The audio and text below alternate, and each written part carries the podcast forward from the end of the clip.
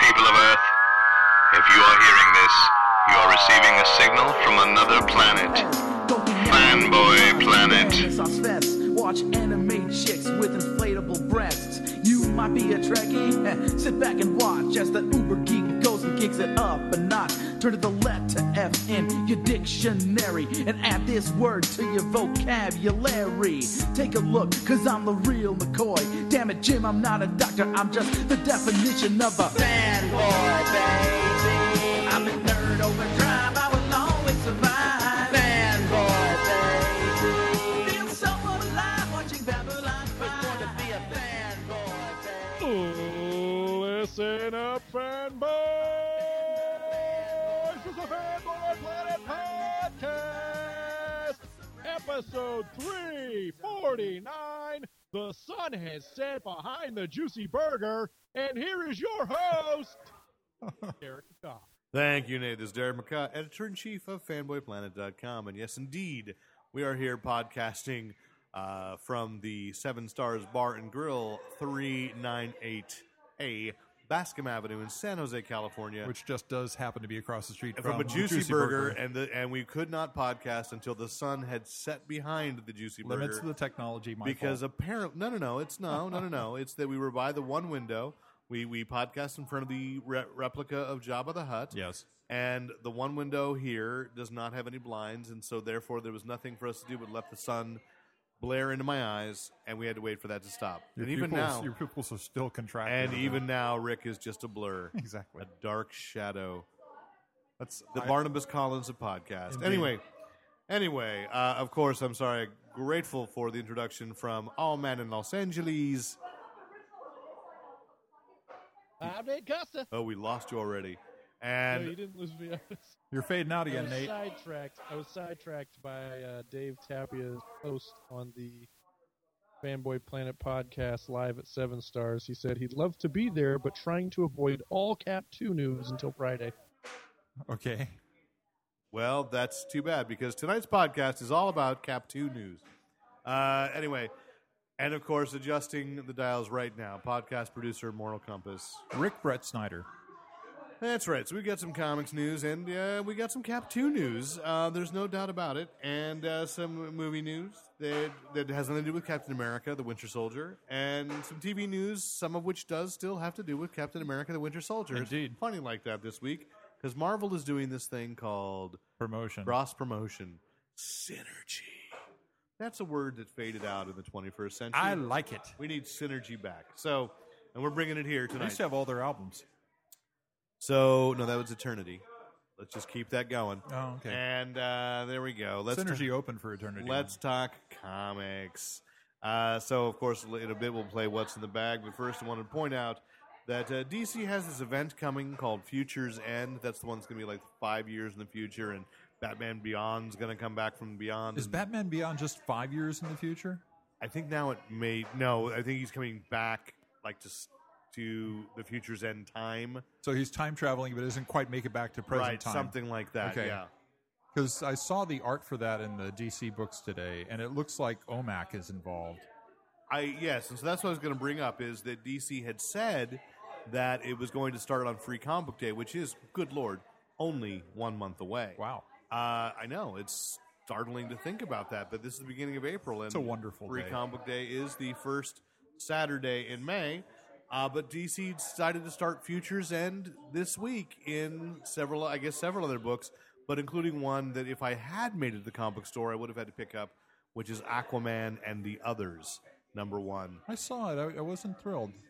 Well, I, I, I don't know. Um, my I enjoyed the others in the Jeff Johns run of Aquaman. So and John, So is this the others the same group as the others yes, before? so it's a super. It's a team. The team that Aquaman was with before he had joined the Justice League. Apparently, it was a nice bit of retconning.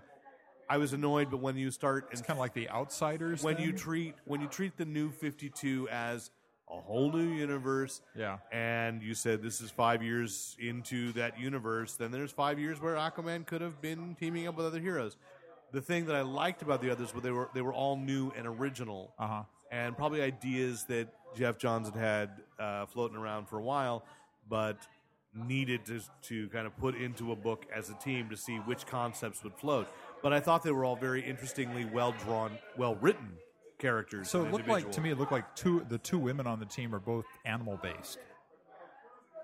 Uh, I may have missed something. There was one animal-based woman. I don't know if this, uh, unless it's a new version of Vixen, I don't know. which could be. And I don't, I c- don't ask me any of the characters' names because it's been about a year since I've read the others. So I wanted to pick up this number one and see, hey, you Yeah. know, what was going on.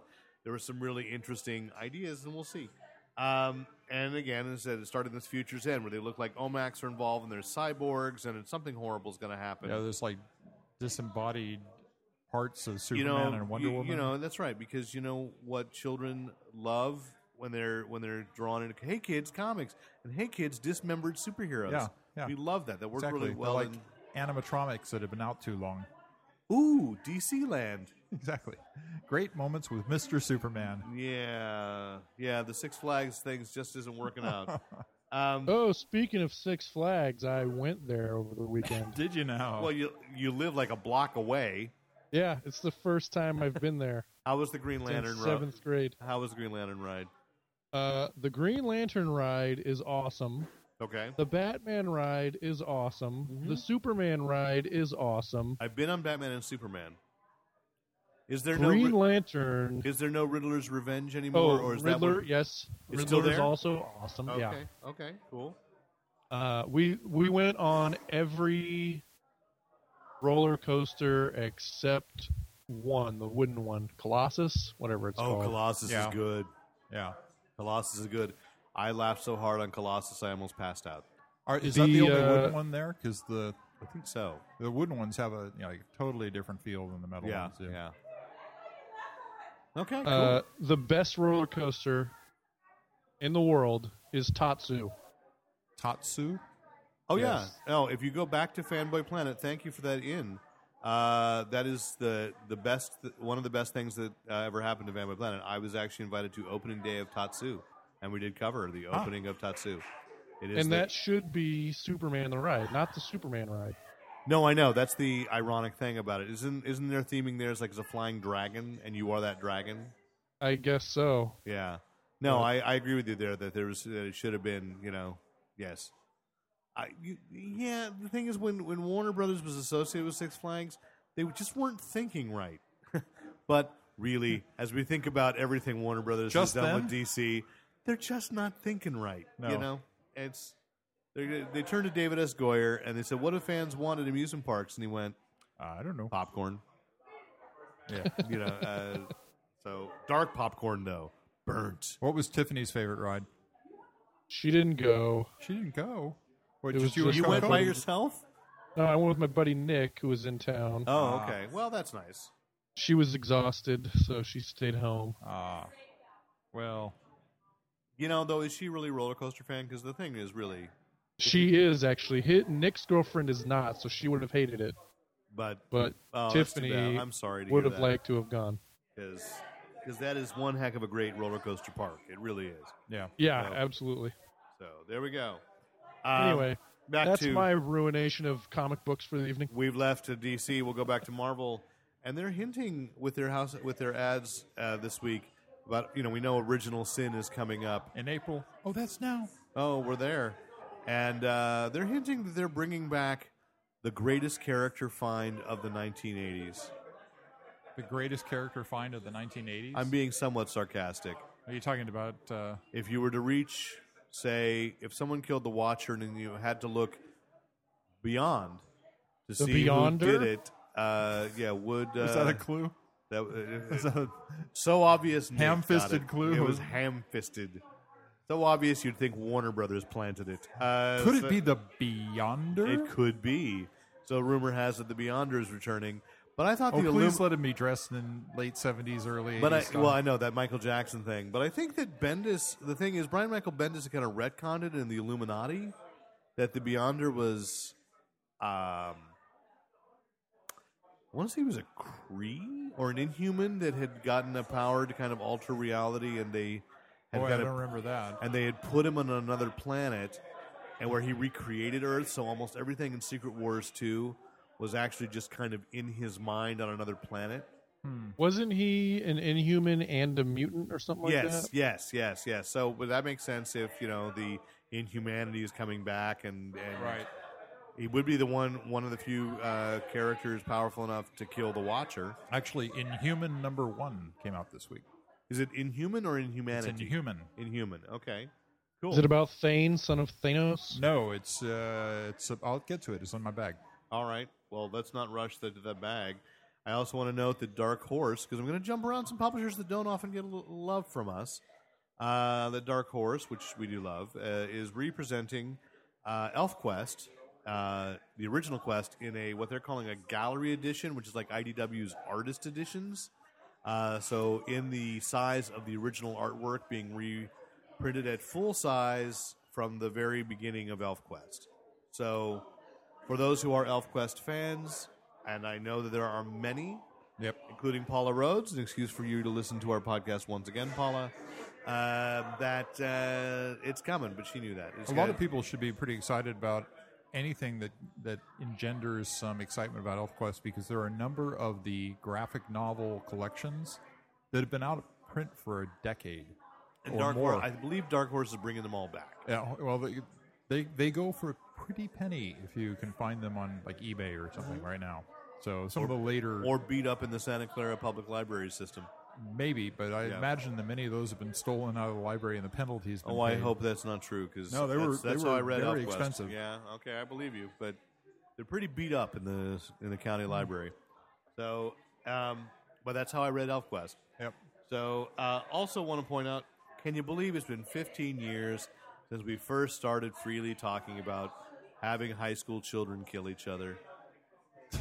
It's the 15th anniversary of Battle Royale, people. Oh, okay. I- And I was Viz- thinking something entirely different.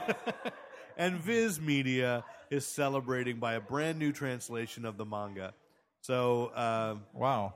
yeah. it So seems- what's that mean? Because you can, the manga has been available in the uh, in the small trade editions for a while. Right. So now they're doing a big oversized, like an anniversary edition, new translation. They're also releasing something, uh, a collection of essays and articles about the impact of Battle Royale Okay. called the Battle Royale Slam Book. Uh, so they're available, I believe, this week. And I just want to point out because Battle Royale certainly influenced, whether people want to believe it or not, the Hunger Games, which is one of the most popular franchises in film and novels in America right now. yeah. So um, go back to the original. Check it out. The movie they said that they would that would never be released in America. The novel which, that which they recently said- came out in a premium edition with both both one I and two. do. I do have the premium edition Blu-ray of uh, Battle Royale. Not two though. Oh, Uh, I still haven't watched one, so I got to do that. And so that's that's what I've got in comics news. Other than, of course, playing. It's not a game. You're right.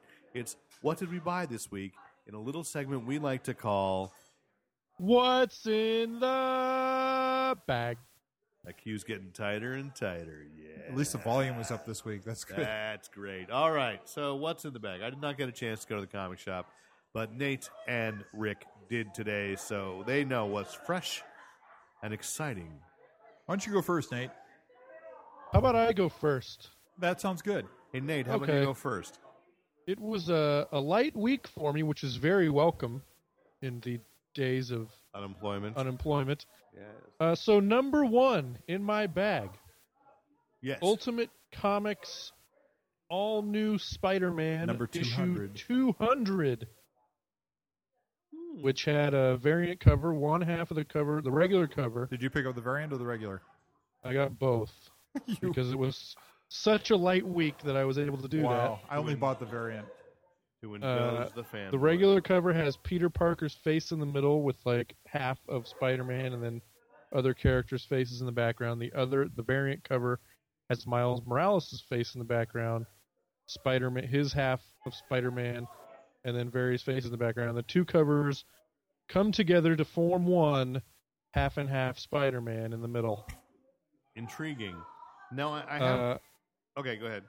Only I 2% did have variant. time to read it. It's pretty much like a remembrance of Peter Parker because it's like in the comic, it's the uh, anniversary of his death. of his death. Yeah. So they have a little gathering at Aunt May's and they remember Peter. Okay, so I, I have a question at this point because I I think I read the first issue that had Miles Morales that introduced Miles Morales, Right. and I really haven't read anything since uh, of that character. So, and I mean this just honestly because I, I don't know. Do you like Miles Morales as a character? Is he an interesting one to follow? I absolutely do. I'd agree with I that. actually, when I moved, was it when I moved? I don't remember when it was. I had to drop a bunch of books. Yeah. And one of the books I dropped was Ultimate Spider Man because I was behind on Ultimate Spider Man. And I thought, oh, if I ever catch up, who knows when that'll be. Yeah. But then I did catch up, and no other Ultimate Spider Man issues had come out because of the uh, Cataclysm break. And I was like, why did I drop that book?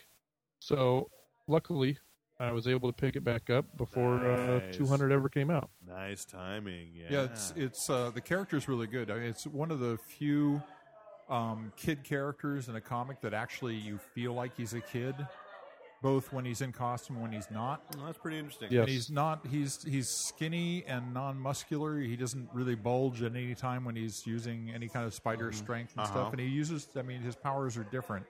And this this was I think kind of a one shot, which is going to be followed up by Miles Mor- Morales colon the Ultimate Spider-Man Right. in, in a new ongoing uh, series run. They're constantly rebooting, but I, I was just curious because again, you know, when they launched him, Marvel did a, a pretty hard push in licensing.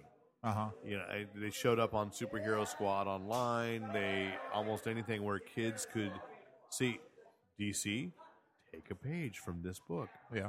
Uh, that you know, it was, he was everywhere. He was just everywhere that there was Marvel stuff, and a chance to introduce a new Spider-Man was there. So I was just curious. Okay, let's move to Rick's bag number one. So number one is Inhuman number one, which is Charles Soule, Joel Madarina, Madarina, Maderera. Madarera, Madarera, Rara, yeah, I guess so. yeah. Um, and this is the follow up to all the Inhumanity one shots and appearances through X Men and Avengers and. Um, And this marks 47 books a month that Charles Soule writes. is that right? I don't know how what. The, he uh, writes a lot. He, the man does not sleep. I, I read this. The, the the what's this tying? This is tying back in tightly. Is the Inhumans characters? So we've got Black Bolt who's missing, um, and uh, depending on I've lost track of where he is in, in time continuity between this and um, Secret Avengers and some other stuff. But from the standpoint of uh, where Medusa's sitting, he's missing, and the Terrigen mists, which are they've, there's got a map in the back which shows where how global weather has moved the Terrigen mist over into Europe.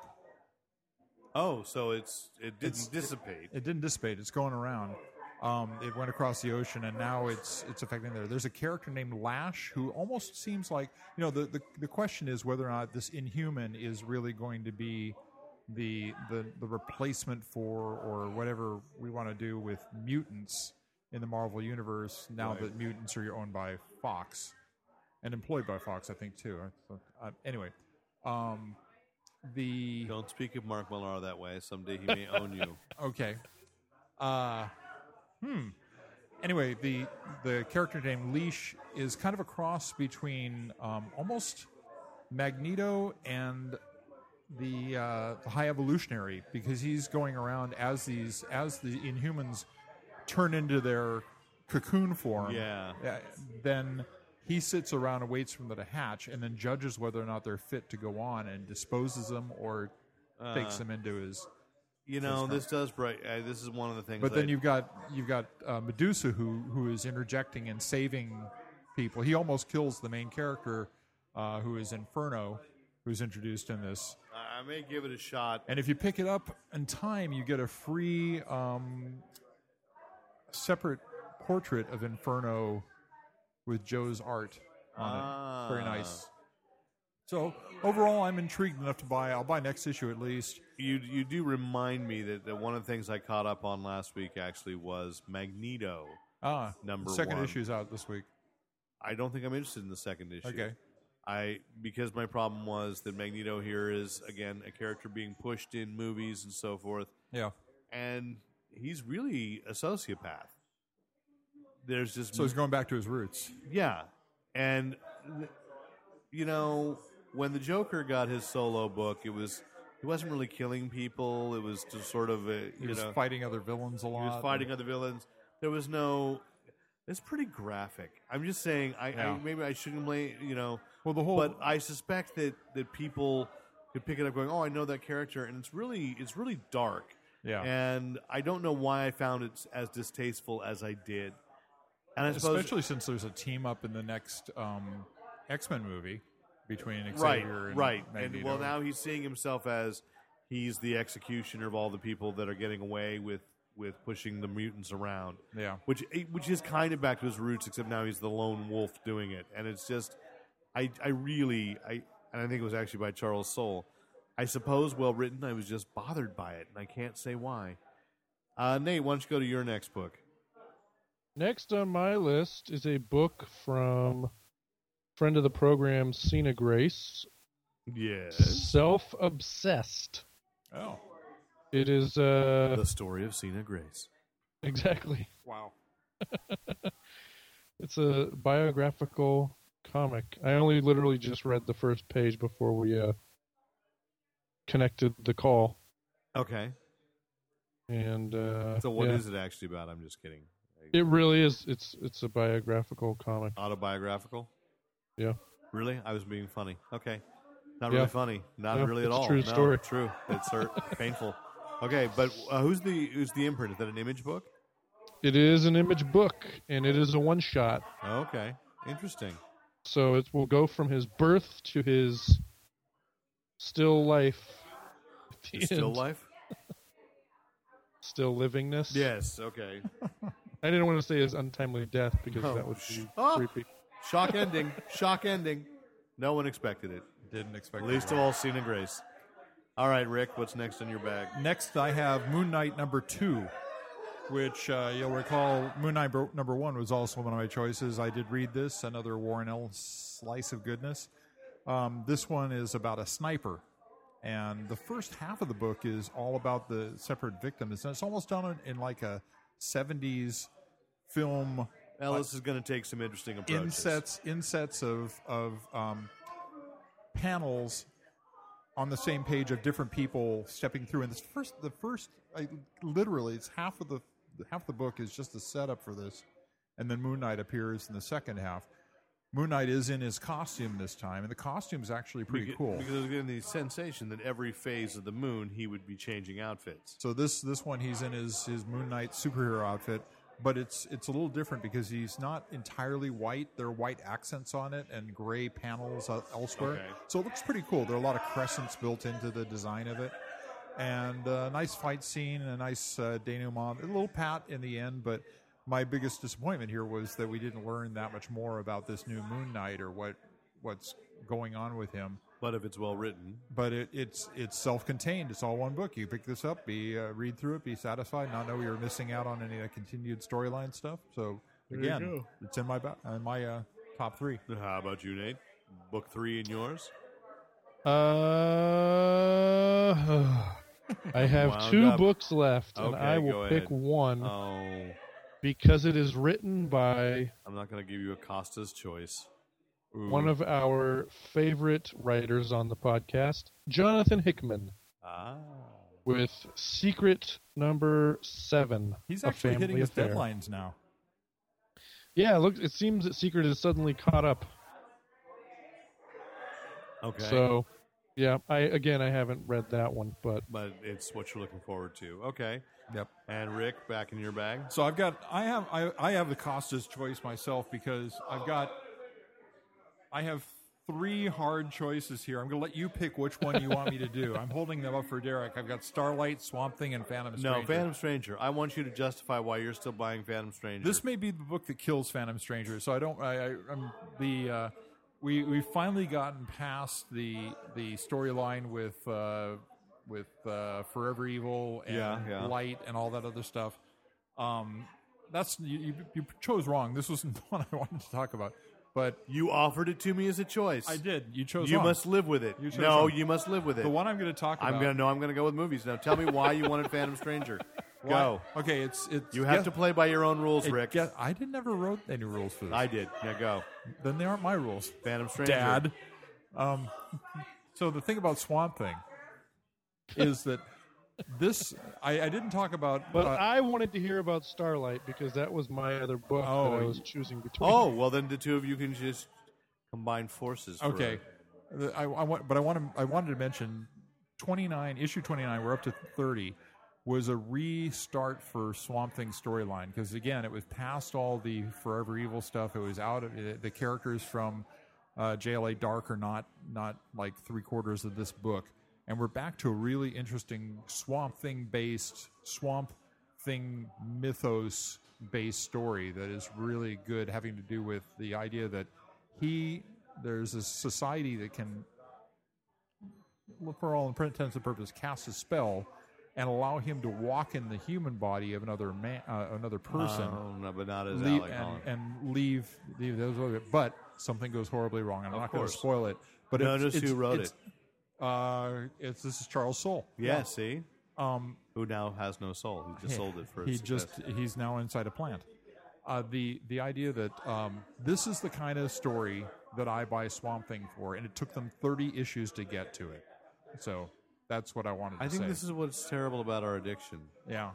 You were telling me that for 29 issues, you were not enjoying Swamp Thing. I was not enjoying it the way I wanted to. I was enjoying the storylines, but they were far too intermeshed with a lot of things I wasn't all day. The whole I didn't really go for the rot and the green storyline, partially because I gave up on Animal Man, and so I was only getting half of that. I think that was a mistake. I think Anima Man know. was telling a very good story over there. I can't Uh, buy but I- everything. But I didn't like. Yes, you can. No, I You can't. seem to. I can't.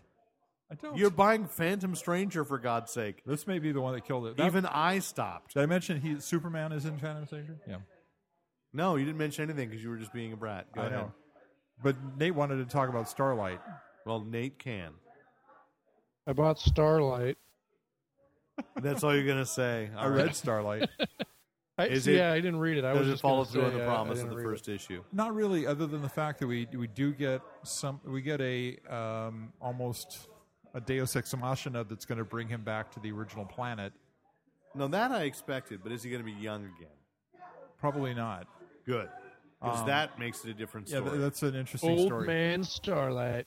Um, there- because my fear was it was going to be like Armageddon 2419, not the original novel, but the sequels that appeared in the Right. 70s and 80s, where they found a Deus Ex Machina to make him younger, Anthony yeah. Rogers young, and it was just like, no, I Well, wanted to it's- see the that's old like man. that's like Paul Jarvis Finnegan in in the uh, farmers uh, Kickapoo? lab- yeah, ki- yeah, the uh, universes, World of Tears? Wor- yeah, the World of Tears, the makers of universes. Um, the thing about Starlight, is, though, there's a great opening scene where the the rocket ship that landed in the last panel, of the first one opens up and a kid comes out. He says, "Don't kill, don't shoot me. I'm only 83." Oh, Okay. He goes, but maybe that's different because your sun is a lot further, your, your planet is a lot further away from the sun than mine is. I guess I'm 12 and a half. Okay. All right, so that's uh, comics. This is more, this is more along the na- line of news. Armor Hunters from Valiant. Valiant is doing a, a crossover. There, there was a free giveaway, Valiant uh, preview, pull box preview, free thing um, that shows a this Armor Hunters thing is going through all of the Valiant titles, which is, which in my opinion is happening way too soon. And this is what killed it, f- Valiant Well, for me I the wanna- first time I want to look around. at how many issues they do they say. Oh, they're not giving what numbers they've been, but the, the thing is, Maybe on the back or the last page. I understand what you're saying. I really do. But you're talking about you're at Exo Man of War number 26. It's been going on for over 2 years. Exo Man of War has. yeah. You are at Harbinger 24, which uh, Josh Dysart, friend of the podcast, Yeah. Bloodshot 23, Archer and Armstrong Still 21. too soon. And I'm just saying, it, it, it, it seems like it because I don't think that Valiant has gotten much attention Yeah. this time around, but um, with many of the same concepts and then, then redos of the old. But I, I don't really think it, it just seems like too soon because I can't believe it's been over two years since Valiant relaunched. Well, there's there's this uh, delinquents thing, which it looks like it's Archer and Armstrong and somebody else. Yeah, I don't know. I and haven't then picked Doctor it. Mirage, which I don't.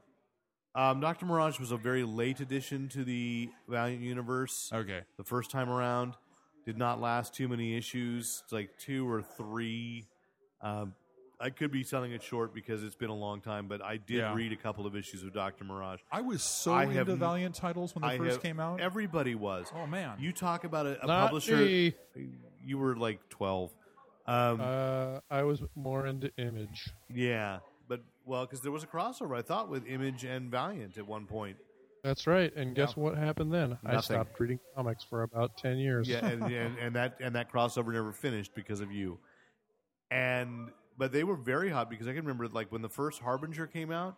I wish I wish that I had been in sort of a more mercenary mood because in the first year of Harbinger, you could have turned around and sold your first six issues for like three, four hundred bucks a piece. It's like it's like having a Really? Walking Dead Yeah. number one right now. And and now they're not worth crap. They're in the quarter bins, but you know, there was a brief time where man, they were and I think that's one of the wizard pushes. You know how wizard when they started their price guide, the the dirty little secret of wizard, why there's always just a little taint, is that their price guide was based on they started that magazine out of they ran a chain of stores and they were artificially driving the prices Of the by- books that they of had? the books that they had Oh. by giving things in the on the, on the price guide and everybody would go oh because wizard was the magazine yeah. right you know so Valiant had its heyday but it- Valiant had great artists. I mean, Barry Windsor Smith on, Oh, on fa- and- Archer and Armstrong and and, uh, and Rune Rune. Yeah, no no Rune was I'm sorry that was I apologize Rune was Malibu that was the Ultraverse you're right. but but Barry Windsor Smith was indeed on Archer and Armstrong which is a fun book Yeah, So, you know, I just haven't picked up any of the revival. But to be honest, until right now, I don't think I've I've held a hard copy of of anything, with Anything, Valiant. yeah. since. So, let us turn to movies. I want to get through some rumors and stuff, and we've got an arc. If you'll let me flow through, no pun intended. That uh, we did get a confirmation of an actor cast as Doctor Doom, and I say actor, a male cast as Doctor Doom in the horrible, horrible Fantastic Four reboot that I still will not enjoy. But I think that's the whole title, isn't it? The horrible, horrible, Horrible, horrible Fantastic Four? Fantastic Four that, that reboot. Derek will not enjoy. it's a mad, mad, mad, mad, mad fan- fantasy. The- but I do like the casting of Doctor Doom, and this is the first casting they've done that I Okay. like. His name is Toby Kebbell. He's a British actor who appeared as kind of a, a Chris Angel sort of magician in The Sorcerer's Apprentice with Nicolas Cage a few years ago. Okay. He was a very interesting character there. He was in Prince of Persia. He's done a lot of Disney stuff, being kind of the British, the young British villain thing.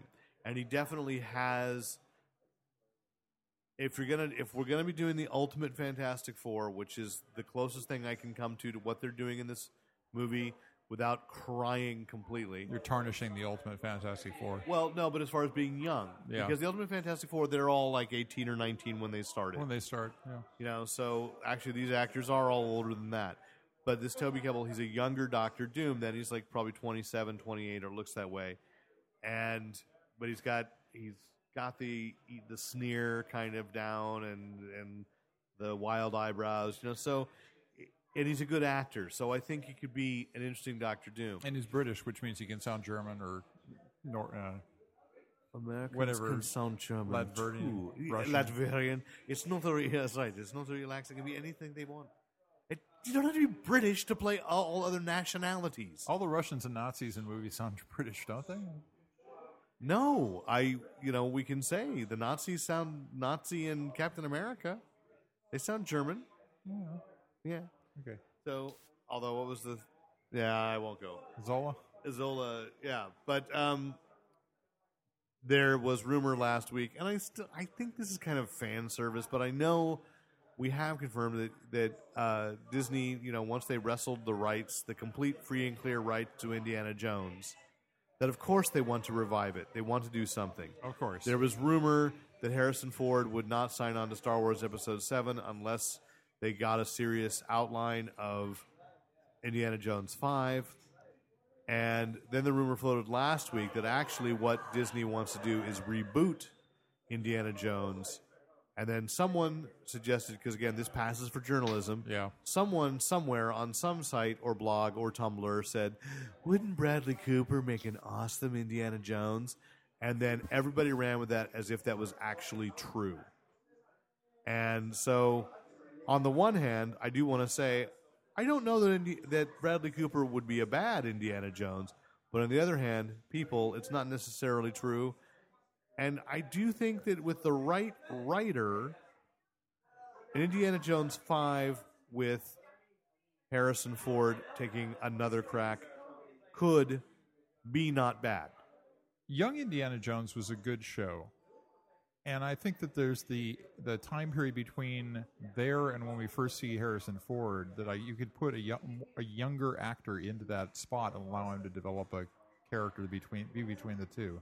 Right, but I think if you like for example Bradley Cooper though I think is Too old. the age that Harrison Ford was when Yeah. he played Indiana um, Jones. Which is going to, you know, so I'm going to take this moment to segue into our most personal news of the week, which was the closing of Century 21 and the chance for us all to sit down, except for Nate, unfortunately, because he was down south, to watch Raiders of the Lost Ark. Yep. And This is my least favorite news of the year. I know, and of the, it, I, I know. I'm sorry, Nate, but I think the more we talk about it, the more I can put uh, hashtag Save the Domes in our Twitter feed, and more people will realize how outraged people are. I still don't know that it's going to do a doggone bit of good, but but for those who don't know what we're talking about, uh, here in San Jose, where we record the podcast, for the most part, uh, there was a an historic series of movie theaters, the Century Domes, built The in, best theaters in California. Pretty pretty close. Yeah. Yeah, yeah. I mean, I've been in the Cinerama Dome once, and I got to say that was fun. So, uh, I, oddly enough, I think I saw Absolute Beginners there in Hollywood. Fantastic movie theater. Go there. Northern California, Nate. Go Northern California because you got to you got to give LA their props for those because you know the the other reason why you got to give LA their props because they saved them Yeah. they saved their historic landmark movie theaters.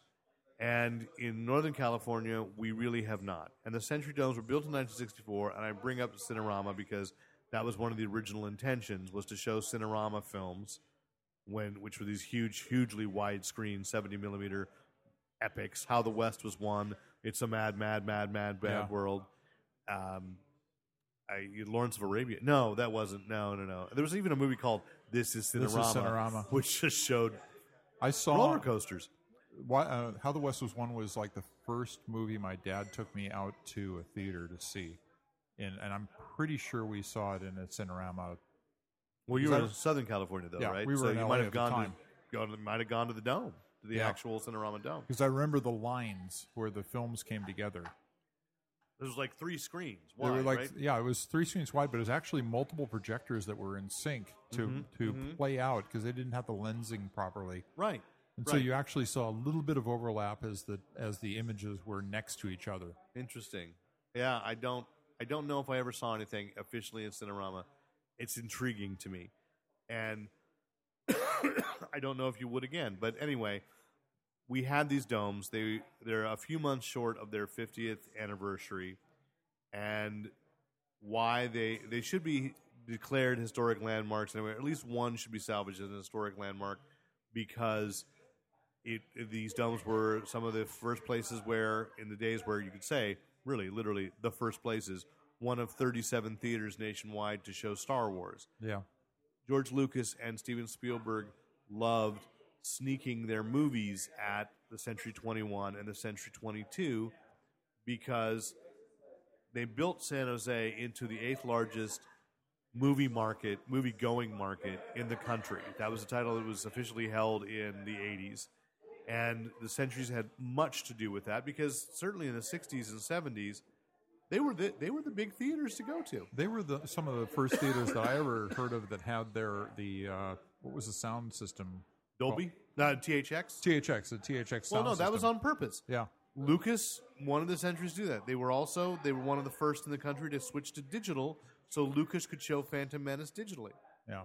And so I remember that because there was like one one of the three domes in the Century 22 was digital was outfitted for digital for that showing. right, So you could either go to one of the smaller ones or the bigger one that and was see it on bigger right, and then, so that was the first time a lot of people in San Jose in the Bay Area, as it were, experienced digital projection, Yeah. which is now very common. Yep. But oh, sorry, something is just getting stuck There must be pollen coming from up from something. Anyway, they closed it on Sunday night uh, with a final showing of Raiders of the Lost Ark, uh, which I remember going to see opening day at Century 21 in 1981. And so to finish it up, we many fans gathered and paid homage to Raiders of the Lost Ark. And I want to say it, it's I hadn't seen Raiders of the Lost Ark in at least 20 years Yeah, it's probably been at least 15 for me. and I can't I can't s- stress enough how over the years it has dimmed my memory because I really didn't think eh Temple of Doom was okay, eh Last Crusade was okay, Kingdom of the Crystal Skull, eh you know I think you can go back to the podcast and find this. I I never held them in high I the don't high know. esteem that other people did. I, I don't want to take the steam out of it, but I I will watch uh, the uh, I'm not taking the steam. You're not taking the steam out of No, no, anything. no. Let me finish my point. sure The franchise I did not hold in esteem, but Raiders of the Lost Ark is an amazingly perfect film. And I had forgotten because I was the last my last experience with Indiana Jones was the Kingdom of, wa- was the Crystal Skull, and th- this just watching and going I can't believe Harrison Ford was that young, and you know and, and it's just how well put together that film is and how relaxed it is, and you ride. And the thing is, most of my Indiana Jones experience of the 21st century is going to the Disneyland ride.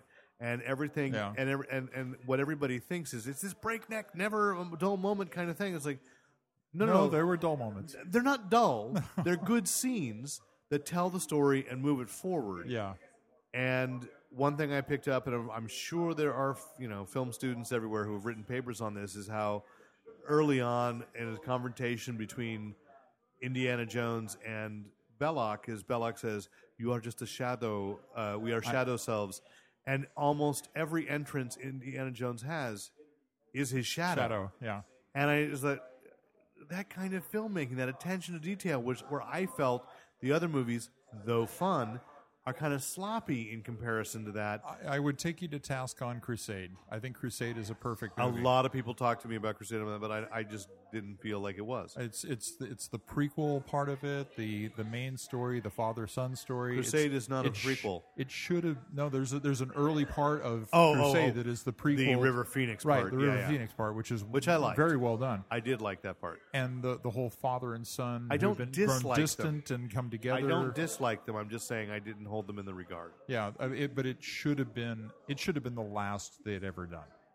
I think they should never have done another Indiana Jones movie from that time frame because it, it talks about mortality. It talks about the father and son thing. It's it's just perfect. Which then they had to kind of revisit with King with the Crystal Skull, and it was kind Oh, of like eh. that movie was never made. I'm sorry, I'm blocking.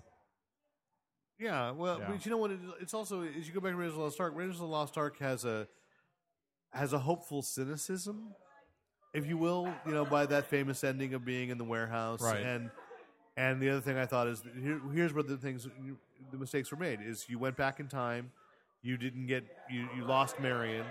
You never saw Marion Right, again, right. And it's like, and to me, that movie was like, no, that was clear that you were going to have Indiana Jones and Marion having wild adventures in the future, and then you revisited that 25 years later and went, "Oh yeah, they had an affair. She got pregnant. She never told anybody." You know, and and it's like it just doesn't fit. It's just horrible. yeah, it just doesn't fit. So Yeah. I, I recommend going Indy back is a to deadbeat Raiders. dad. I, I I didn't like that part No. of it, but you know, so from one perfect movie to another that I'm gonna daringly s- go forth and say, on first watch, almost perfect film. Captain America: The Winter Soldier. I'm going to try to be absolutely spoiler free because Nate Right. did not get to see it last night. But But on every level that you can imagine. So Mike Rabel from CineQuest uh, messaged me earlier tonight and said, "I'm going to take my 14 year old daughter. I've read all Brubaker stuff. I know it. Will it be accessible to a 14 year old?" And I said, I- "There's no reason why you couldn't follow." Every dot is laid out there for you to connect. You Yeah. don't need to know the material no. you were talking about how it stole from it, not stole that it lifted from some some of Hickman's work. Oh, a lot of the but it's elements. not. It's just it's just a bunch of low hanging. Don't get me wrong when I say this. Low hanging fruit plot points that yes Hickman visited and and Brubaker visited. Brubaker gave the idea of the Winter Soldier.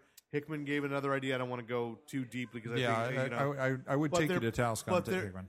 Well, you're taking me to task a lot I tonight. would. I will. Oh, You can't take it, huh? Yeah, I'm taking you behind the woodshed, and you're Uh-huh. gonna. I'm gonna break Sure. a switch off, and uh, we'll just switch you off. And oh, except you got the board. I do. Do So you want to be high and pitchy now?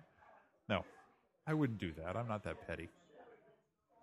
I think I can push, and it's. I think all these elements are put in a blender and fit into the Marvel Cinematic Universe. I don't know that anybody, and Nate, maybe you can tell me. How, I don't know that anybody's done a really good job in comics of say updating the origin of the Falcon. I have no idea. I kind of feel like he's been left still in that Sam Wilson, Snap Wilson. Marvel's never really moved him forward. The only thing they've done is is had a relationship between him and uh, T'Challa in what in the uh, in the the advancement of his wing technology. Well, no, that's fine. Yeah, but I that's mean, as about the far only as, thing that I can as say far that's as his significant. origin. But what I'm really enjoying about the Marvel movie universe is you put Sam Wilson in this movie, Anthony Mackie, who Mm-hmm. is fantastic in that role, great role as Sam, as Sam Wilson. It's the Falcon.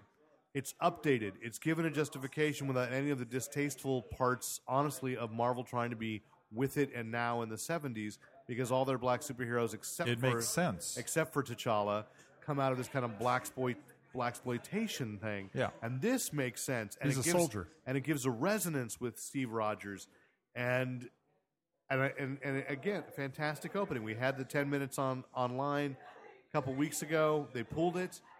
Then uh, this and then watching it again, I was just a smile on my face. That first four minutes, fantastic introduction, fantastic. Here we're up to speed with what's going on with Steve Rogers, and then you're into. It's almost like a Bond film, except then it goes back to '70s political conspiracy thriller. You're not kidding though. With uh, 15 minutes in, I realized that I had not stopped smiling. My No, my I- chin my my cheeks were hurting because I had just been, been not tense a false, all the way through. not a full, false note. Yeah. Even Batroc, who I know Nate loves Batroc. You know, it's like they just had the colors of his costume. Just muted, He but- wasn't. He was muted. eh, You know. he had but a, he had a mustache and a beard, but they weren't made like. an- made a nice impact in a way that you know this and is he what did Savat. this is what the Marvel universe movie universe has to do is you're going to burn off some of your minor villains, but you're going to make them count. Yeah. And that's something that DC movies don't do. You burn off a minor villain. And D- I mean, boy, when you talk with Batman and Robin and you get to Uh-huh. all those things, you know, and Bane's like, bleh, uh, you know, they burn them off and they're, and they're just, they serve no purpose. Yeah, In Marvel, every character appearance, even if it's fan service, is, and I don't use that term lightly or, or, or disdainfully, it counts yeah. it counts, and there are throwaway It's ref- part of the plot. and there are throwaway references to other corners of the universe they haven't gotten around to introducing yet. That if you know it, great, and if you don't, well, let's move on, you know, and it's fine. And it just, but it- everything gives you a sense of scope and things happening, and so I just thought fantastic, Can we say right now that we've been we've been doing spoiler free on this, but- and they're gonna stay spoiler free, yeah. but we're going to record a thing that's going to play after the credits to, for this this where we'll talk I about think it- spoilers. you know what I think I'd rather do, Nate. What? You gonna see it this weekend? Uh, hopefully Friday or Saturday, but if I, I mean, I do just don't wanna not, leave Nate out of it'll be the Monday or conversation. Just like, Tuesday. I'd like to do it before anybody else does. You know, I, I mean, we we, uh, we it's going to be two okay. weeks late. You know? All right. Oh, you're right. You're right. Because we're not going to get a chance to. Yeah, Yeah, we're not recording it's, next, The next week. one's three fifty. You're right. You're right. I'm sorry. So go ahead. Yeah, we'll do that. So, So- what we're going to do is after After you hang up on me, after we hang up on Nate, uh, Rick and I will also turn off the speaker so anybody in here the- in the Seven that Stars. won't a- in seven stars won't hear us talk about it. Just kind of do a, a, a a little more. 'Cause There's I a don't- lot of juicy stuff in this. I, I don't want to go too deep, too too deep because I just don't want to hold people like five or going, ten minutes. Yeah. Well, I just remember our man, our Man of Steel review, which was like two hours just talking about Man of Steel. So I, I don't want to do that tonight. Yeah. Because I want to get to some of these comics. Sure. I got to get to a store. So um, anyway, I thought fantastic. I know Rick agrees. We but we got posters. That was exciting. And They're double sided too. If you hold it up to the glass, the colors get more vibrant. If you, if you put it on a window, yeah, and where was the uh, where was the sh- the screening? the Mercado. So no, not at a century. not the greatest. but you know, for me, I'm o- I, I am okay with that with the Yeah. Mercado. I I don't have anything against AMC, But this is now having reminded myself going to a Century Twenty, Century Twenty Just One, and how watching big that Raiders. screen was. It would have just been it would it have been great to watch it. I love that it wasn't in 3D yeah. because not only do the movies not need to be, but that it's not. It's like thank you Marvel for step, taking a step back and saying, you know what's most important? A good script and great direction. And that script was great, and not just plotting wise. The dialogue was so snappy and so and meaningful. the actors delivering it were just spot on. I, I've not, I did not like Scarlett Johansson as much in prior in the prior movies as I did in this, and she's just really, really good. well, and we're like in ten minutes, the first ten minutes saying, You were going, just give her a movie. Just give her her movie because she totally needs that. There needs to be fifty million dollar low budget action film Yeah. with just her, and there's so much depth they keep explain. They keep hinting alluding to, at backstory. It's just for God's sake, just do it. Yeah. and prove. Kevin Feige has said maybe they'll up to three movies a year, but it's really hard making sure that the two movies a year they do are such good quality. Yeah. But I'd say if you had a, a third unit doing the lower, somewhere between your Netflix deal and your big screen you know, a- and your big blockbusters, Right. trust you're going to have one that's going to come out in February and be an interesting chapter that maybe isn't. Even at- if they aren't like worldwide blockbusters, they move the universe forward. maybe not as tightly connected, Yeah. but in a sense that I want to explore what's going to happen with Black Widow, and I don't think we're going to have time to keep wedging her into other films I when would- she should just be explored on her own. I would actually argue that Cap One was that kind of movie. was a was low that budget. kind of well, it wasn't low budget, but it was that kind of movie within the scope of Marvel movies. It introduced a character, it told a- told a storyline that wasn't wasn't moving forward to any of the stuff that had been in in Iron Man or Hulk. Um, I beg to differ. What do I, you- I'm going to take you to task, if you will, because you'd already seen the Shield. In well, the you see, I know there you- were elements, yeah, but there it were didn't move any- elements. anything forward. There were there were elements, and then you'd already seen Thor with the we'd already seen the Tesseract, right? and then it went back and it told you the origin of the Tesseract, Yeah, and now everything, and then and then Avengers is everything is Hydra technology, and then it's coming back around. So but it wasn't as important to that as like Avengers was to this movie. Avengers set up a lot of what happened in this movie. Yeah, but I think they're retconning things through where I think a lot of what's going on in the Captain America saga is has so much more resonance, especially when you get to like you know, get to Iron Man two. I want to see. I actually think they might have a, a, a problem, and this is not a spoiler, reconciling between the two versions of Howard Stark that they've Hmm. that they presented on camera. You mean the one Iron Man two? Iron Man two, he saw, and then the one in he- the Shield and then- short. No, the one that's in, in Captain America. It's the same guy, Dominic yeah. Cooper. But two different actors have played him at two different ages, and yeah, there's an implicate, and they and they only use Dominic Cooper in the Captain America saga. So I, I'm just thinking that it's the one. It's not a misstep because, of course, you've also had if you're going to count way back when the Ang Lee Hulk as fitting. And they've sort of let that be like maybe that could have been there too. You've had yeah. Eric Bana to uh, what- Edward Norton to wow. Why am I blanking on the good on the Mark greatest? of them all? Ruffalo. Mark Ruffalo. Right. Uh, you know, uh, you've had actors change, but it's an interesting, different position. And now, like, I'm intrigued to see how did you get the total, the, the Howard Stark in Captain America, who is basically Tony Stark in 1942. right. How did he become that cold, distant, almost strangely corporate spokesman, Disney-like From Iron Man character? You know, into Iron Man Two. There's something there that still has to be developed, and I'm not. And I so I don't know. You know, again, you could say in Iron Man, the side of the shield was a fan service thing, just like a oh look, there's the Captain America shield in the Incredible Hulk. There's there's stuff from Doctor Reinhardt's Right. Uh, you know, All I was serum. trying to say is that so each each of the movies is kind of set up things. So in this movie, well, we can't say what it set. It sets up a this movie sets up a ton of stuff. Yeah. But you could do the the Black Widow movie without addressing any. Well, of that and that's stuff. what I'm saying. Yes, and that's what I'd like to do. And you could do a Hawkeye movie without addressing any of that stuff. Yeah. I don't know if I want a Hawkeye movie, but I do want to put that in there. A that they, Hawkeye Uh, and Black Widow movie might be fun. which they were for a while in the comics, weren't they together? Yeah. Uh, Well, re- they allude to the fact that they'd gone on ops before as well. right. They And kept so on- I'd like to see those too. Yeah. I'm fine with that because they're they're two characters that can truly reveal her backstory yeah. because he clearly knows more about it than than any other character did. There is talk. Uh, it just came out today, and I'll before I jump to Shield because it's all interconnected. That you mentioned, uh, Avengers Two: Age of Ultron. They're saying that uh, pro- Kevin Feige promised huge roles for Hawkeye and the Hulk because they still have no plans to put them out into their own separate films. So the focus has to kind of go there for those two. So I'm I'm happy to see that because I I, I don't dislike Hawkeye. It is though it's kind of like a one of these things is not like the other, and, and Well, so I mean, he's not really that much different than Scarlet, uh, than uh, pardon me, uh, than um, Black Widow. Black Widow. No, but Black Widow they've I, they've just made she's a more interesting character so far. So they She's a lot need more to develop. fun to watch. She is. Yeah. And it's not just because and- and I don't that's not sexist. It's not just that. It's it's the backstory. Yeah. The the the frustratingly maddening hints of backstory that like what has she done and you know, so we'll see. I want to tie it in eh, because last night's Shield, which we all got to see, Yep. Nate. Yes. Yes. So in the middle of Shield, E they go directly in to Footage. like setting up setting up what's going on. Well, Jasper Sidwell gets sent to the Lemuria, Right. which is another thing.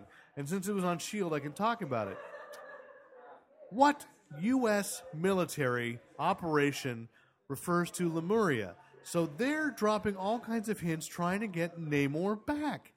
They've got Could be a code name. the Lemuria Star. No, I know they- what you're saying, though. You know, but th- they've got that. So um, the Lemurian Star, and so Sitwell sent over there, which then it is where Captain America: Winter Soldier essentially begins in action. So you set that, and then, good lord, in comparison, Shield E just turned into this little tiny. I'm sorry. I, I mean, I liked the episode, and I was like, I had to sit there and go.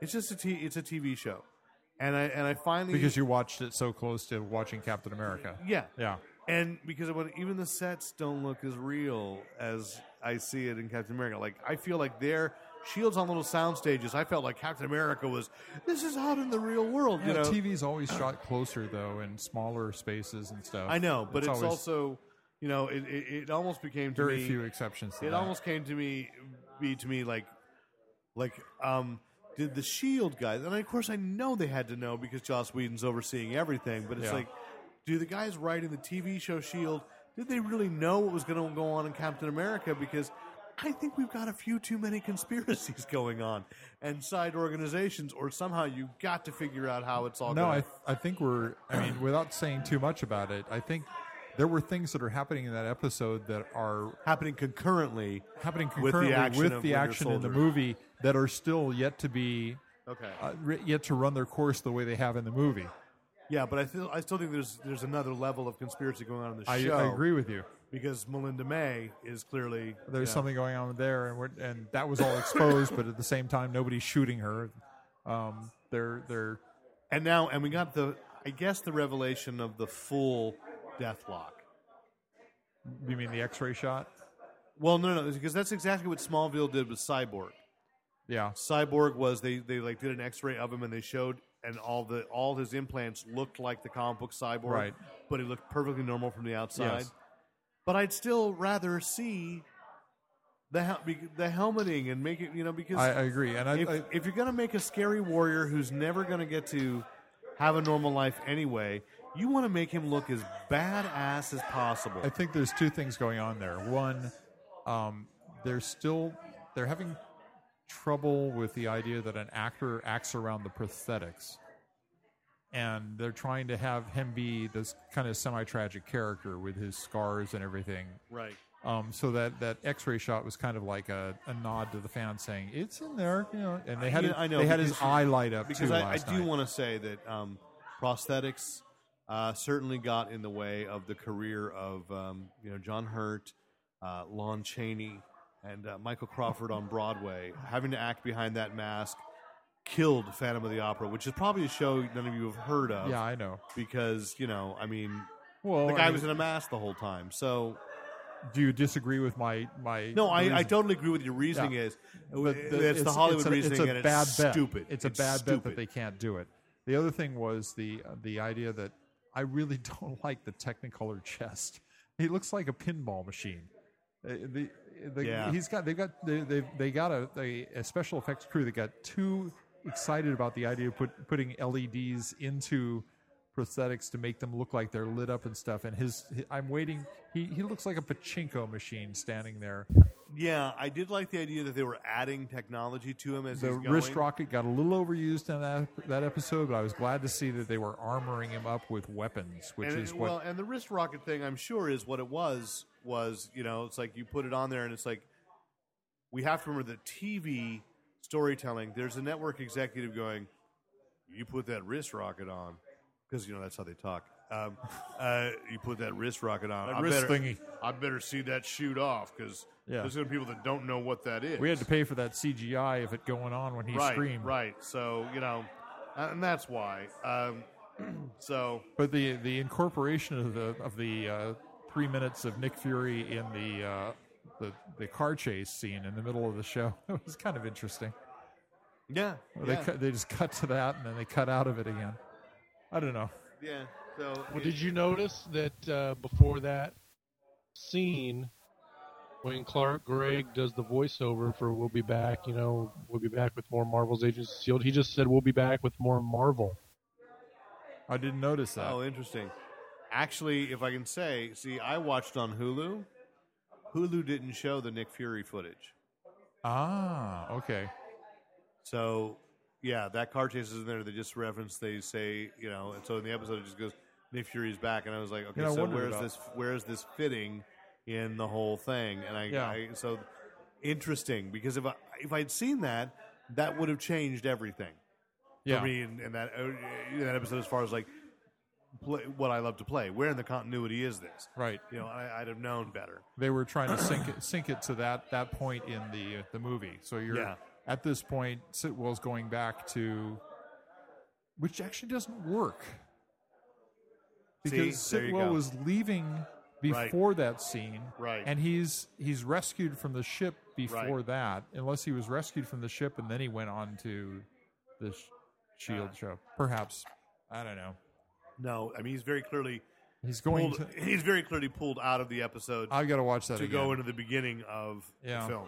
yeah. So, and and but but actually the movie is like it's like three days. Yeah. it's only like three days. It's very tight. It, you know, very close.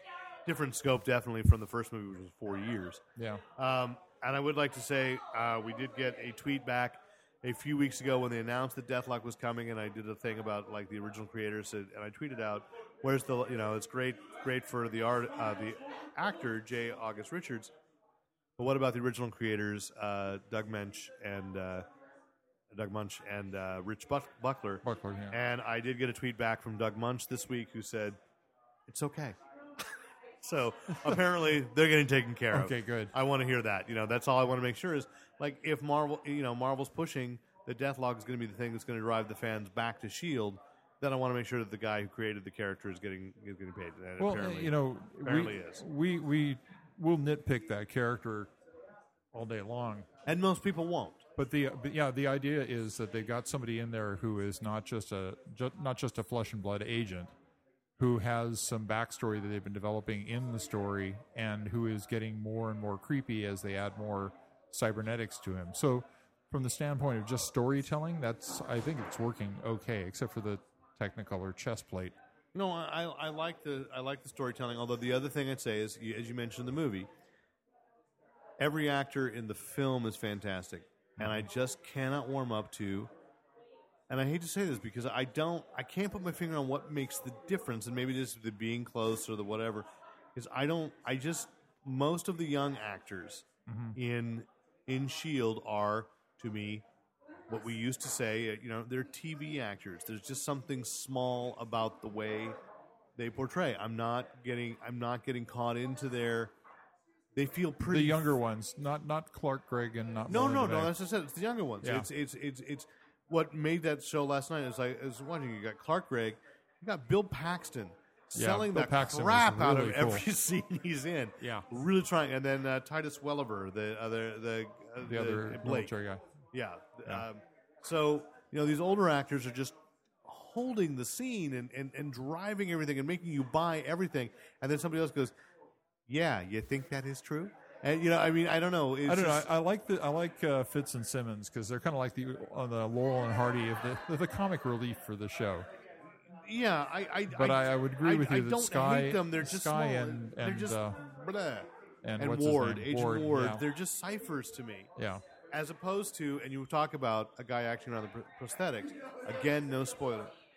I love that Chris Klein, uh, Chris Klein, wrong actor, Chris Evans, as Captain America, and he's you know we've talked about how he wants to retire, and I say actually I really want to beg not is that guy started out being such like his ki- his persona on screen was arrogant, he was Yeah. the flippant kid, and he's the human which was Torch perfect for the Human Torch.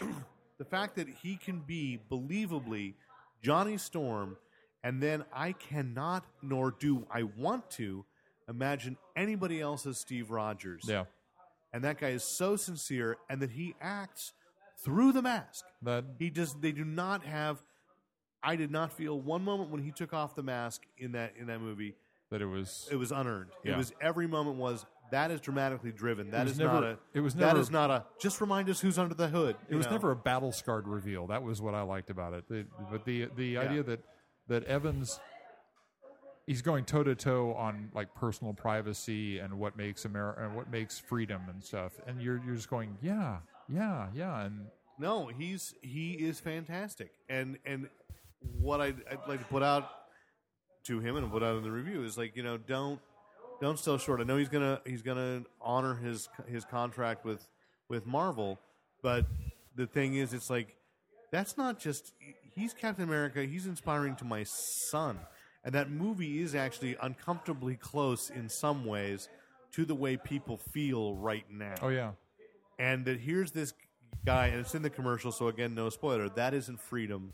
That's fear. Right. And Captain America. Again, back to why the hell couldn't Superman have this kind of moral turpitude and that spine and that willingness to just? He's heartbreaking in this movie in some places too. but he's also very human and and, and light at times. He's he's Yeah. joking. He's he's a Captain America is absolutely a believable character, and so I'm saying Yeah. he's going to inspire my son, and someday when I hopefully I live long enough to do this, I'm going to show my grandkids, and he's going to inspire my grandkids and say this is what this is what the best of what America is about.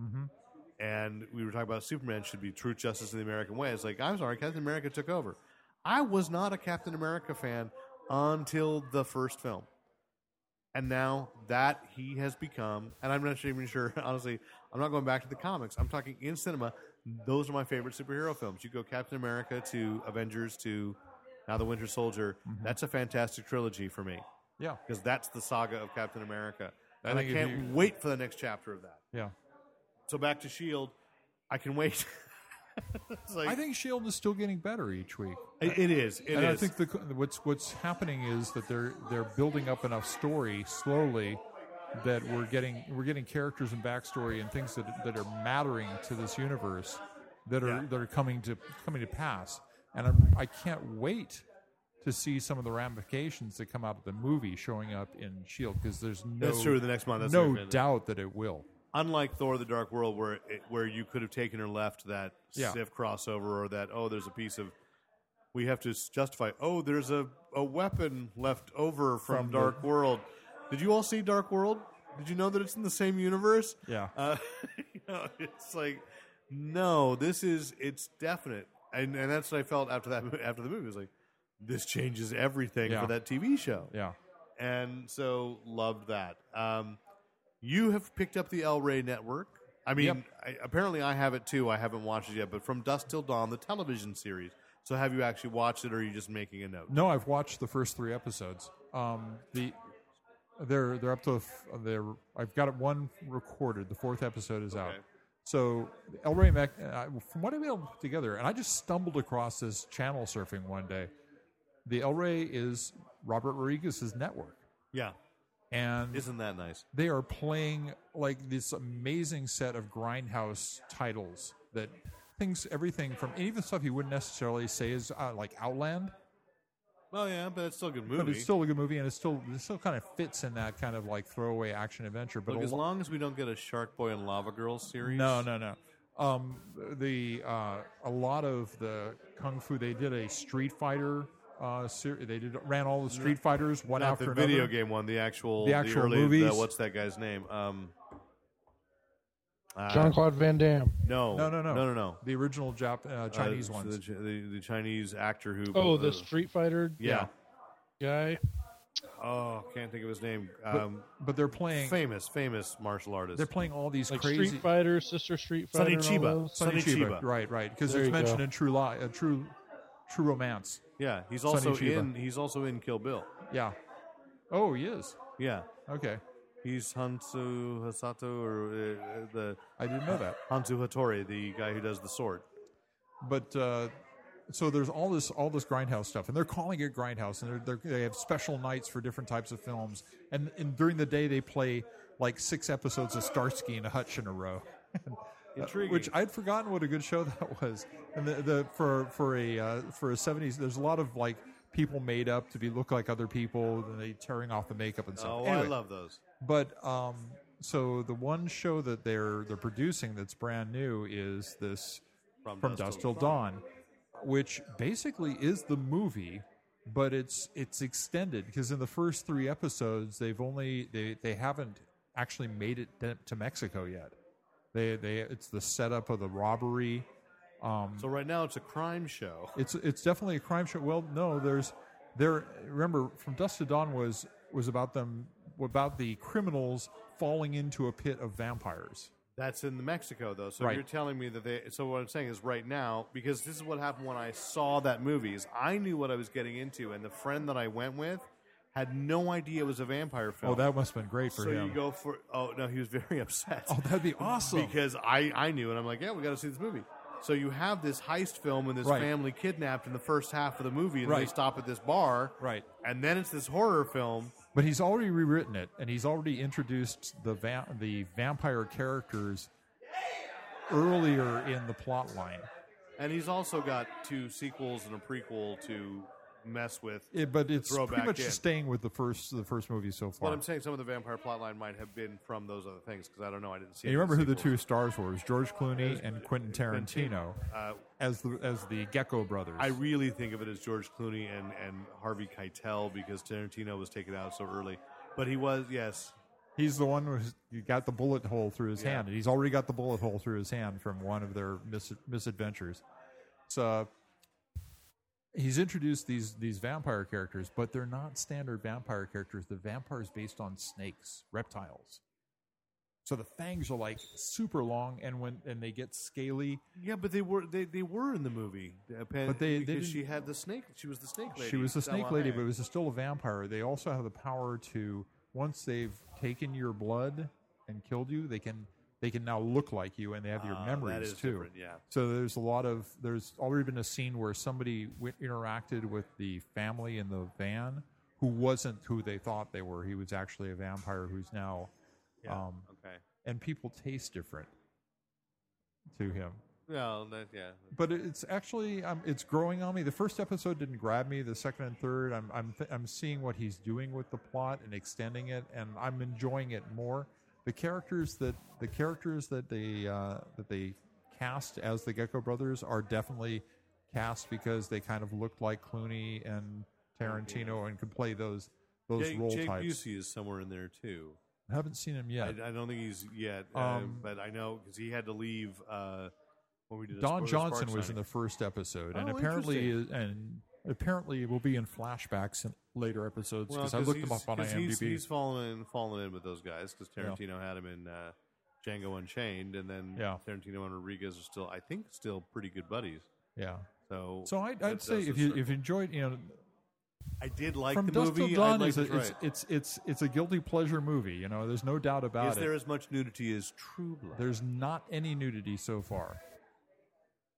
Not any nudity so far. In other news, Game of Thrones is coming back next week, and I'm hoping for No, it's nudity coming back there. Sunday. This Sunday. Yes, uh, yes, April sixth. Speaking of nudity, Exactly. That was my segue. yes. Trust me. You don't have to call attention to it. I know what I'm doing.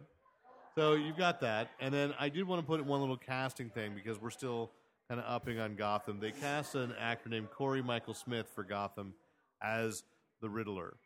And um, this is, it just brings up for me one, one concern about Gotham is that there is that I fear that this series is going to get bogged down in ooh, who's that guy going to turn out to be? You know, and, and, and there- instead of like telling a good story about James Gordon working through the corruption Right, of, right, of right. Gotham City, it's going to be like, we know we have Catwoman. What's the foreshadowing here? we know we have Selena Kyle. We know we have Oswald Cobblepot. they're all pretty transparent. Did you Now we have the Riddler. Um, the Oswald Cobb, Cobblepot guy? yeah. He's very slender. He is, but I can see as a young, uh, if if the idea is that like as he Over the approaches years. middle age, he he eats more or whatever, you know. But Yeah. They they definitely added something to the length to his nose. So It uh, reminded me of the the first sequel to Dune that was written by the son. And the- Yeah, the yeah. opening line is the Baron Harkonnen l- leaned his lean and muscular body over the over the controls of the thro- thropter, and the Oh like. yeah, A large part of the story was how he became the the massive flying fat man. yeah, yeah. So I mean, and that makes sense. I mean, that's that we know that that people kind of get more corrupt and blah, you know. Um, and I I think there's also, uh, you know, I'm, I'm waiting for like who else they're going to cast, and I just don't want to overload like the first season. You got Yeah. seven years. Yeah. I don't want to see every villain in the first three episodes. So Two Face, Harvey Dent will be about the same si- same age as uh, Bruce. Yeah, so I don't want to see. I don't want to see Harvey Dent at No. all. Um, you know, I well, I maybe But later. they could have backstory because they obviously. But who I do want to see is if you're going to do it. Although I, I don't think that TC um, use even acknowledges them anymore. Is that, that Tommy Edwards um, Hush? right? You know, so I want to see those characters that are in the continuity as these were Bruce's childhood chums. Right. You know, I, I let's see Roman Sionis. Let's let's see the guy who'll grow up to be Black Mask. That's logical. Show me Tommy Yeah. maybe for just a few episodes to go, oh, who's that snotty little kid? You know, and, but Just as long as he's not killing cats on the in the outsider. I don't want that much heavy-handed. well, didn't they say like you, there was? I mean, there was like psychotic behavior early on, and maybe you know, but that could be one of those things. I guess Yeah. that's the problem is if you do him, it's like his storyline wouldn't pay off until Batman, Right. so Right. you can't show how he killed his parents, and you know, Yeah, to- it's it's kind of like do you do, uh, how how how much do you want to just do stuff that isn't going to pan out during? But these on the seven flip side, years? when you see these actors who are in their twenties, and you know that the kid playing Bruce Wayne is like eleven, yeah, I also don't think those. I've never thought of the villains except maybe the Penguin as being much older than Bruce Wayne. Mhm. You know, so I, I, I, I don't know, but we'll see. I, I still have high hopes for Gotham. It's just, it's interesting how they keep announcing all these things. Like, no, just, just shoot an episode, show us a pilot at Comic Con. Uh, at WonderCon, they're going to show Son of Batman there, which I figured they would because they always premiere something, you know, Yeah. easy. And as I believe you leaned over to me last night and said in the middle of Captain America, if DC would just put their animated films on the big screen, Yeah. everything would be okay. And it's like, yeah, I go ahead and release That's their Son of strength. Bat. Go ahead and release Son of Batman on, on in, into theaters, and I'll bet they'll do just fine. yeah, Although Marvel's encouraging, you know, encroaching now because they've got Big Hero Six coming, you know, with Disney. So we shall see. Um, that's all we have tonight. So uh, I know that Coco is sleeping peacefully at Nate's feet, and uh, am I right, Nate? No, she actually got up She's bored. when uh, when Tiffany got home from class. She went out to Oh, greet okay, I was her. gonna say we started talking about El Rey Network, and Coco says I don't speak Spanish and gets out of here. I'm out. We of here. should mention that uh, Walking Dead season finale was on Sunday. oh, that was awesome too. it was awesome. It I was, Terminator was uh, everything I feared it was going to be. As finales Yeah, exactly. go, as finales go, Walking Dead or How I Met Your Mother, which one was better? Discuss. Um, well, there were two different types of finales. One was a one was a season finale, and one was a a, uh, ep- a show finale. I would say the show finale better one was uh, How I Met Your Mother. You sir. I don't watch are an How I Met Your equivocator. Mother, so I Yes. couldn't tell you. Yeah. Yeah. I, I just like the, the, what this season has been all about everyone being separated and having their own little adventures. Were you? Uh, are you a regular watcher of How I Met Your Mother? Yes, I watched every Okay. episode the week it came out. The one, I, the person I really want to talk to about it is Tim Watson, who uh, used to write for Fanboy Planet and worked at Elusive Comics for a while. Because I know he was a huge, huge, huge fan of that show, and I have not seen anything online from him about what he No. thought of the finale. So I'm just, I'm just curious. Because No, that show never lost me from the first episode. I don't know. I just never, I just never got into it. I would wa- every time I watched it, I've gone, "Oh, it's funny." I Yeah. just don't, you know, I just didn't get get grabbed.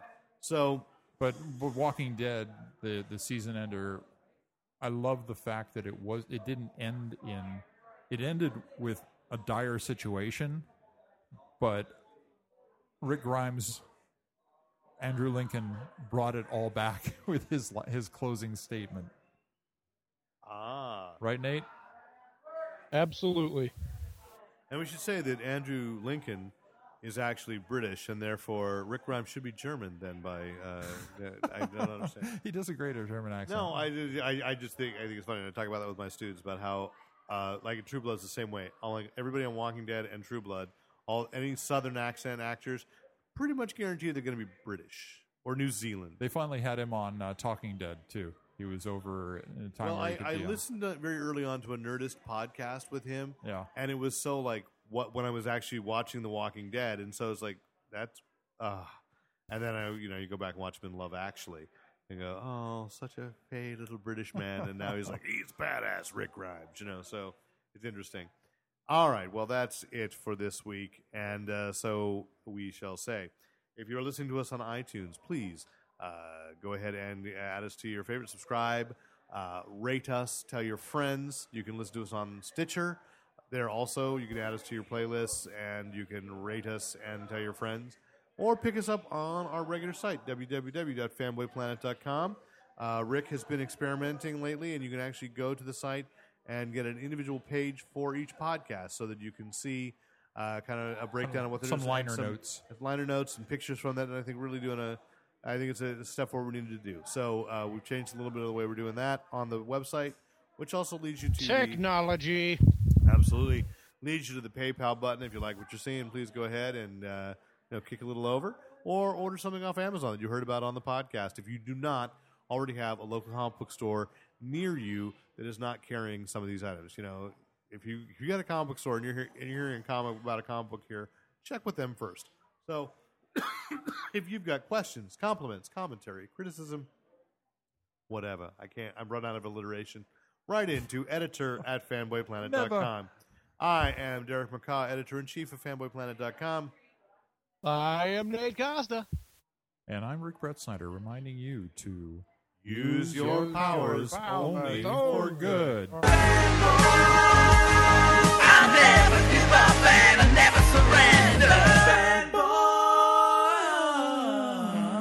never surrender. Fanboy. Watching these veins running. And thanks once again to the great Luke Ski for use of his music in this podcast. Visit Luke Ski at E www.thegreatluke.com. Hi, this is Todd Lucas and BJ Fairchild Of of, Eternity. Eternity. reminding you to use your power Only for good. Woo! This is the section of the podcast that you should not listen to if you have not yet seen Captain America the Winter Soldier. This is our discussion Don't complain. Right. I'm saying this is the spoiler uh, section. Yep. This is long after you probably already heard uh, the great Luke Ski sing "Fanboy," and now here we are. So we really didn't get to talk much about this last night. It was nice to see Doug Garrett of Garrett's Games and Geekiness, Yep. and and his wife, Shelley. and we all enjoyed. I felt interesting because I don't think. Just correct me if I'm wrong. I don't think that Doug is as big a comic book reader. He's a gamer, but I don't. He know- doesn't read that many comics. He, I, I actually, for Christmas every year, get him a subscription to Buffy the Vampire Slayer, which I deliver to him monthly. Okay, well that's nice. So there you go. Um, that's good lord. And uh, and then to my left, uh, were was a couple that were very clearly had not read comics at all. Yeah. And so this goes along with what uh, Mike Rabel asked me. He's like, you know, would you get it if you didn't know? And so I, that was what- what I said back to him is like, this couple very very clearly followed the plot. They were very shocked at the revelations, but they understood. Oh, that's what's been going on. And It's and I think that the movie connects the dots very well.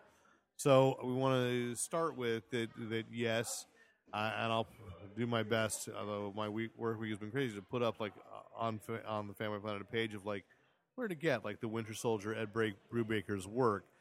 To me, that's not a spoiler because it's easy to walk into a comic book shop and see this is what's been going on with Yeah. these characters.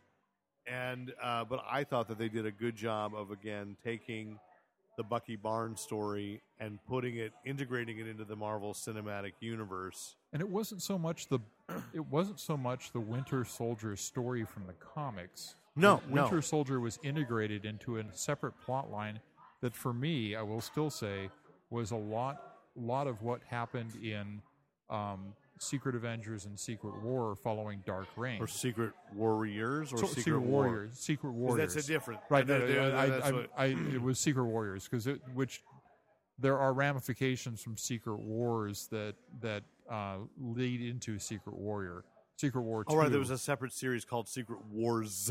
Right. Yes. Yeah, yeah, yeah. that where I didn't like that one. nick Yeah. kind of falls out of favor with shield E and then goes off and does his own thing um, That's right. I forgot about Yeah. that. I read that one. I, Yeah. I didn't like that one that much, but I don't. I think that, loved But it. that was Bendis. That wasn't uh, Hickman. no that was that was Secret Wars was Bendis. Secret Right, right, right. Warriors was Warriors Hickman's was- first. Was one of Hickman's warriors first was forays into the bendis Marvel and hickman universe. at the beginning and bendis kind of slowly dropped out of it as it went along Okay. Okay. and then at the same time you had the Secret Avengers, which was uh, after Norman Osborn takes over the Avengers and stuff. You had Cap, no longer Cap, he was Steve, Rogers, Super, Soldier, Yeah. in the costume that, he's wearing at he's the wearing in beginning the of movie. Yeah, yeah. yeah, And which I really like that. So by acknowledging that, so that people could walk in and see that. So yes, the beginning of the movie, he's in. Although he has the mask, which I don't think the super soldier Super ever- Soldier never wore would that never mask, wore that but mask. it makes it from the standpoint of a strategic. Yeah, it makes a lot of sense to have. Yeah, that. no, no, no. I'm, I'm saying is that, that Marvel helmet. integrated, and that's the same. When they when they're doing even what you'd call fan service, they're doing throwaways that acknowledge all the different ages of of a hero's uh, or of a character's uh, you know experience with by giving them all still explanations within. So it, Yeah. it's very important that now he's been Captain America on stealth, and there's still something interesting I think about where they talk about they show the Smithsonian exhibit, which is very close, uh, although much Yes. larger than the Disneyland exhibit. Um, But a lot of the same artwork and uh, some of the same artwork. The Disneyland is actually a little more stylized because they've got a because of the outside banners they have a, a, a- an overall look they're trying to do for all of for them. all three of them. Yeah, But um, the thought that uh, that Steve Rogers has to in this version, which is probably like again, if you were really just reviving Steve Rogers today in the comics, that would be the that would be one of the things you say is he is now truly the living legend. That's always been the thing that they've put on the book yeah. the living legend of World War II. But what does that mean in a society when he's walking around and they are seeing him as the living legend of World War II? And it's an exhibit in the Smithsonian. So I thought, you know, that was kind of interesting. But to say with S.H.I.E.L.D., E he's been more stealth. And then there is a moment where he has to go back to being the Captain America we know Right. and that is such a great you know what he you know he that by listening to Nick Fury or by trying to trying to integrate himself into the 21st century he'd allowed himself to darken right. and he was chafing at that but he was darkened And I think that's that's foreshadowed in all the artwork for the movie, where it's the shield with most Yeah. of the paint scraped away, and it's Yeah. dark and you yeah know, yeah, yeah. all and they're battle- selling it. battle it's the toy worn. Yeah, you can get the blue shield uh, at, at Target. You Yeah. can't get the red, white, and blue one. So you know, I love that. I again go to go back to the beginning.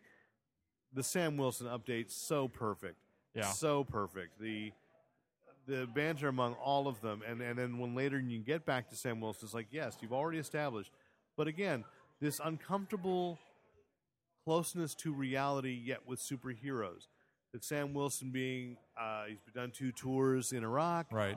He's dealing with the people that can't function. Right. You know, He's- and he's- it's he's- in VA. It's it's so close to He's 'cause under he was, group, because he uh, was a social worker in the comics, right? Yeah.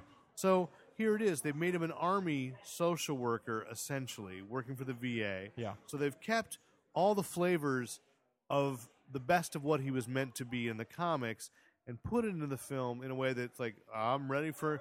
I got. I, And the I'm fact serious, that- man. I want Anthony Mackie to show up on Shield. I want Anthony Mackie to. I, the, another the, one. the business about uh, they're both soldiers. Your bed's too soft, right?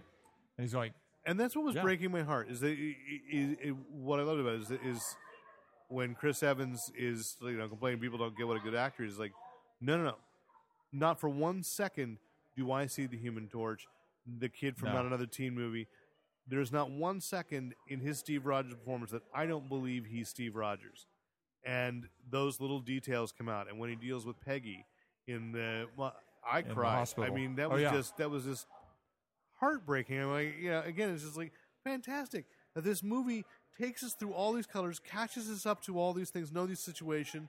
Hey, and doesn't dwell, does without just feeling, enough time. without feeling rushed. yeah. Every scene leads to the next one, and you are left with no unanswered questions from the past, Yeah. so that you can move forward into the future. And now you've got you do end the movie with unanswered questions, And it does it does all the tie-ins to to the the, the Shield mini movie to to um Right, because Sitwell has been there since the uh, funny thing, not not uh, the other one, the, the, consultant, waiting for the consultant.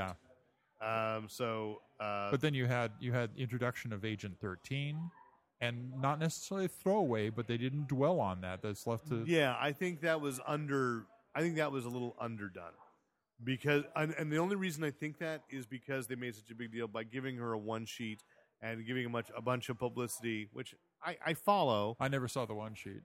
Yeah, they, it's it, it's not very impressive. It just goes like it, it says whatever her name is. Yeah. um, and you know, as ag- Peggy. as Agent Thirteen, no, the Yeah. actress, you know, Oh yeah. A- you know, Agent Thirteen, and it's like, well, to anybody, who's Agent Thirteen? And they didn't do enough to to establish Agent Thirteen, although she has a nice moment. yeah. That moment was no bigger than the waitress in the Avengers. But I think that that leaves it open to be developed later, and if they have to change actresses, it's not been. you know, seriously, if they if, if, if they have to change actresses, you're not going to say, "Oh, I don't remember her because she didn't have that much no, screen time." no, you're right, you're right. Uh, and, and but yeah, that was yeah, that was it, it. wasn't a misstep. It was just it just the character didn't didn't hit with me as much. Yeah, It was good though by giving her. the stealth position of being the neighbor I mean, across and- the well, hall. and this what it, it, this is what it feels like. Like when I watch Shield, when they bring in Shield E agents from the comics, it's more like, oh, it's just an acknowledgement that you needed another agent, so we might as well name him after one that already exists. it Like, was a good bit of misdirection though when he was Yeah. when well, when because Shield She, uh, she when says up front, "Now, what about that nurse across the hall? But even and then when she comes into the into his apartment with the gun in hand, Yeah. and you're expecting she's another one of the Hydra um, bad guys, but turns out no, Oh, she's I, there I to didn't protect expect Cap. that. It actually, I just assumed she was there. To, I some leaps there that I just didn't think because I knew she was Agent Thirteen. I didn't. I didn't know she was Agent Thirteen because I so- knew that. I was like, yeah, they're not going to make her bad. Yeah, So, um, but yeah, it, it, it's all it's all fine. She's a character close enough to who she is in the comics, like because for me, even Jasper Sitwell, because that actor doesn't look like what you're the used Jasper to for, Sitwell, I don't really connect him that way. It's always like a dissonance to me. yeah. Let's talk about Sitwell for a second. So Sitwell was originally a character who was brought into the Avengers. He was the Shield E liaison when the Avengers were going to lose their um, Right, their and the, license. And the first episode I ever, uh, the first episode, the first issue I ever saw was actually uh, I first encountered him in the Origins of Marvel Comics. yeah, Stan Lee book, and when he did the like the origin of Iron Man and then a modern tale from Iron Man, and Sitwell's in that, and I just remember him just being the in the bow tie is almost like the Jimmy Olsen Right, of, right, right. of Shield, E um, nervous and like you know always trying to prove to, and I guess that's my thing is on camera on film that portrayal of Sitwell never came through. He was just he was just a generic agent that they chose to name Jasper Sitwell. So double But he spoiler. hasn't been a bad actor. Double spoiler. Bad actor and playing a bad guy. No, I don't think he's a bad actor. He's just no, no, been no, not no, no. given I'm anything saying to I'm do. saying not a bad actor, but he is. They did change his character. Yeah. He's a Hydra agent, yeah, which he's been in Shield E now and in in multiple Avenger, multiple Marvel Yeah. movies. yeah.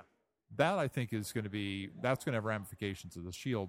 Um, Especially because he's storyline. been so he's been clear clearly such a good friend to Colson, of Coulson's, yeah, or an acquaintance of Colson. You know, yeah. I don't, I, I, I never got any warmth between the two, but he's definitely somebody that Coulson's working for, and I, I actually could see Coulson going, you know, I always thought there was something off with him. And when, it- yeah. when it's well, been, and we go Shield. It's not just him though. It's Han too. Is clearly yeah, with Hydra. That's a, you know I watched that twice. I'm not quite sure that she is, but we know that that's that is a character who was part of uh, Norman Osborn's Hammer when um, Uh-huh. in Dark Rain, Yeah. and so the fact that she was up there, uh, you know, yelling Well, that's about what I say. It may, that's why to go back to Shield, it, E it may be one too many conspiracies in there Yeah. because I think the Marvel movie universe has made it so narrow. Hydra's been in Shield E for a long time, right, and maybe even there's an implication even from the beginning, or was it and that that's what can that was that was a core part of the storyline in Secret uh, Warriors was the whole thing about Hydra having been the origin of Shield. which yeah just thinking of all the Steranko stuff it's like ah. but then a disappointment we say if that's true and there's this d- one disappointment not in the film itself but in the way they chose to credit that Hickman is not given any credit at the end of the film Right. and that's why I say I double checked on IMDb today. He's not in there at all. that one of the things is I don't know that if that idea is enough to say he took from Secret they took from Secret Wars because they because it was so much the movie version of Hydra being within Yeah. Shield. E Um, Alexander Pierce, I was disappointed. I really was hoping he would turn out to be the Red Skull, um, but uh, you know, Rip his face off and starts or, going. or something yeah. because I thought, but on the other hand, you're also there is something just watching it. There is something surreal about Robert Redford being Going- Hail Hydra. Yeah. Like, and and is Gary Shandling not well? Because I don't think he looked well. He in did that not re- look well. I, I like to think that maybe he had gotten extra prosthetic jowls, but I don't think he did. Yeah, that's it's weird, but uh, yeah. So I I don't know what else to get to get to the actual portrayal of the Winter Soldier. Uh, I thought they moved that story forward very organically, um, and it was very different from Ed Brubaker's because well, one of the things is their the cinematic version of, of Black Widow is very different Yes. and she's very key to the Winter Soldier's origin. And yet, I think one of the thing- one of the great things is they they made that that connection, like her awareness of who the Winter Soldier was, make perfect organic sense in the story. Yeah. and another thing about the economy of this film. You do, you know, you see all the touchstone sh- things you have to, but when they say like, "I've got," when the Falcon says, "I know where to get the wings," and they go, "Oh, that should be easy to break into," they don't show us breaking. They don't show them breaking into it No. because you don't need to. No. You know, the s- action scenes are only those you absolutely, absolutely need. Can we talk about the wings for a little bit? Sure. I just that that has always been something that's bothered me about the uh, the Falcons costume in the in the comics that those little stubby wings Uh huh. do anything as far as aerodynamics or or propulsion or anything. And they, even when T'Challa came in and gave him extra special wings, and they expanded the li- the uh, the wingspan a little bit. But these worked for me so well, and part of it was I believe they could be part of a costume the way they, they would like fold up and, and extend. Yeah, I'd like to. As Get, they I'd like needed. to get him a little more colorful, uh, just because I want him to. I- Because I know want him what to you're look- saying. but I, it still worked. It didn't bother me within the film. The aerodynamics and the the the uh, the the the jumping and spinning that he did in air, and when he'd be in air and he'd like collapse the wings so oh that yeah, missiles would Oh, go by it was, him and it stuff. was very well choreographed. just the best. Overall, fight scenes. How long has it been since I've seen a movie where I could follow every, every bit single, of the fight? Oh yeah, definitely. every bit. definitely. I did not miss a single. You know, it, like I could follow the narrative of the fight perfectly, and and it went along with being able to follow what was going on and why. Yeah, and in- you throughout and- the whole movie. and, and you go back to the wings as a hint of I'm sitting there going, oh, because they made reference to Stark doing making suggestions on the helicarriers. It's Like, okay, I could see that they that they, they lost the wings here. Falcon's still hanging out with Steve Rogers, and and Tony Stark says, okay, I can fix those wings. It's like the Rocketeer. Well, I'm gonna the- make some I'm gonna make some improvements for you. One of the best lines in the whole thing was was uh, when when he said Stark got a close up view of of the uh, of the turbines and had some suggestions for corrections. Yeah.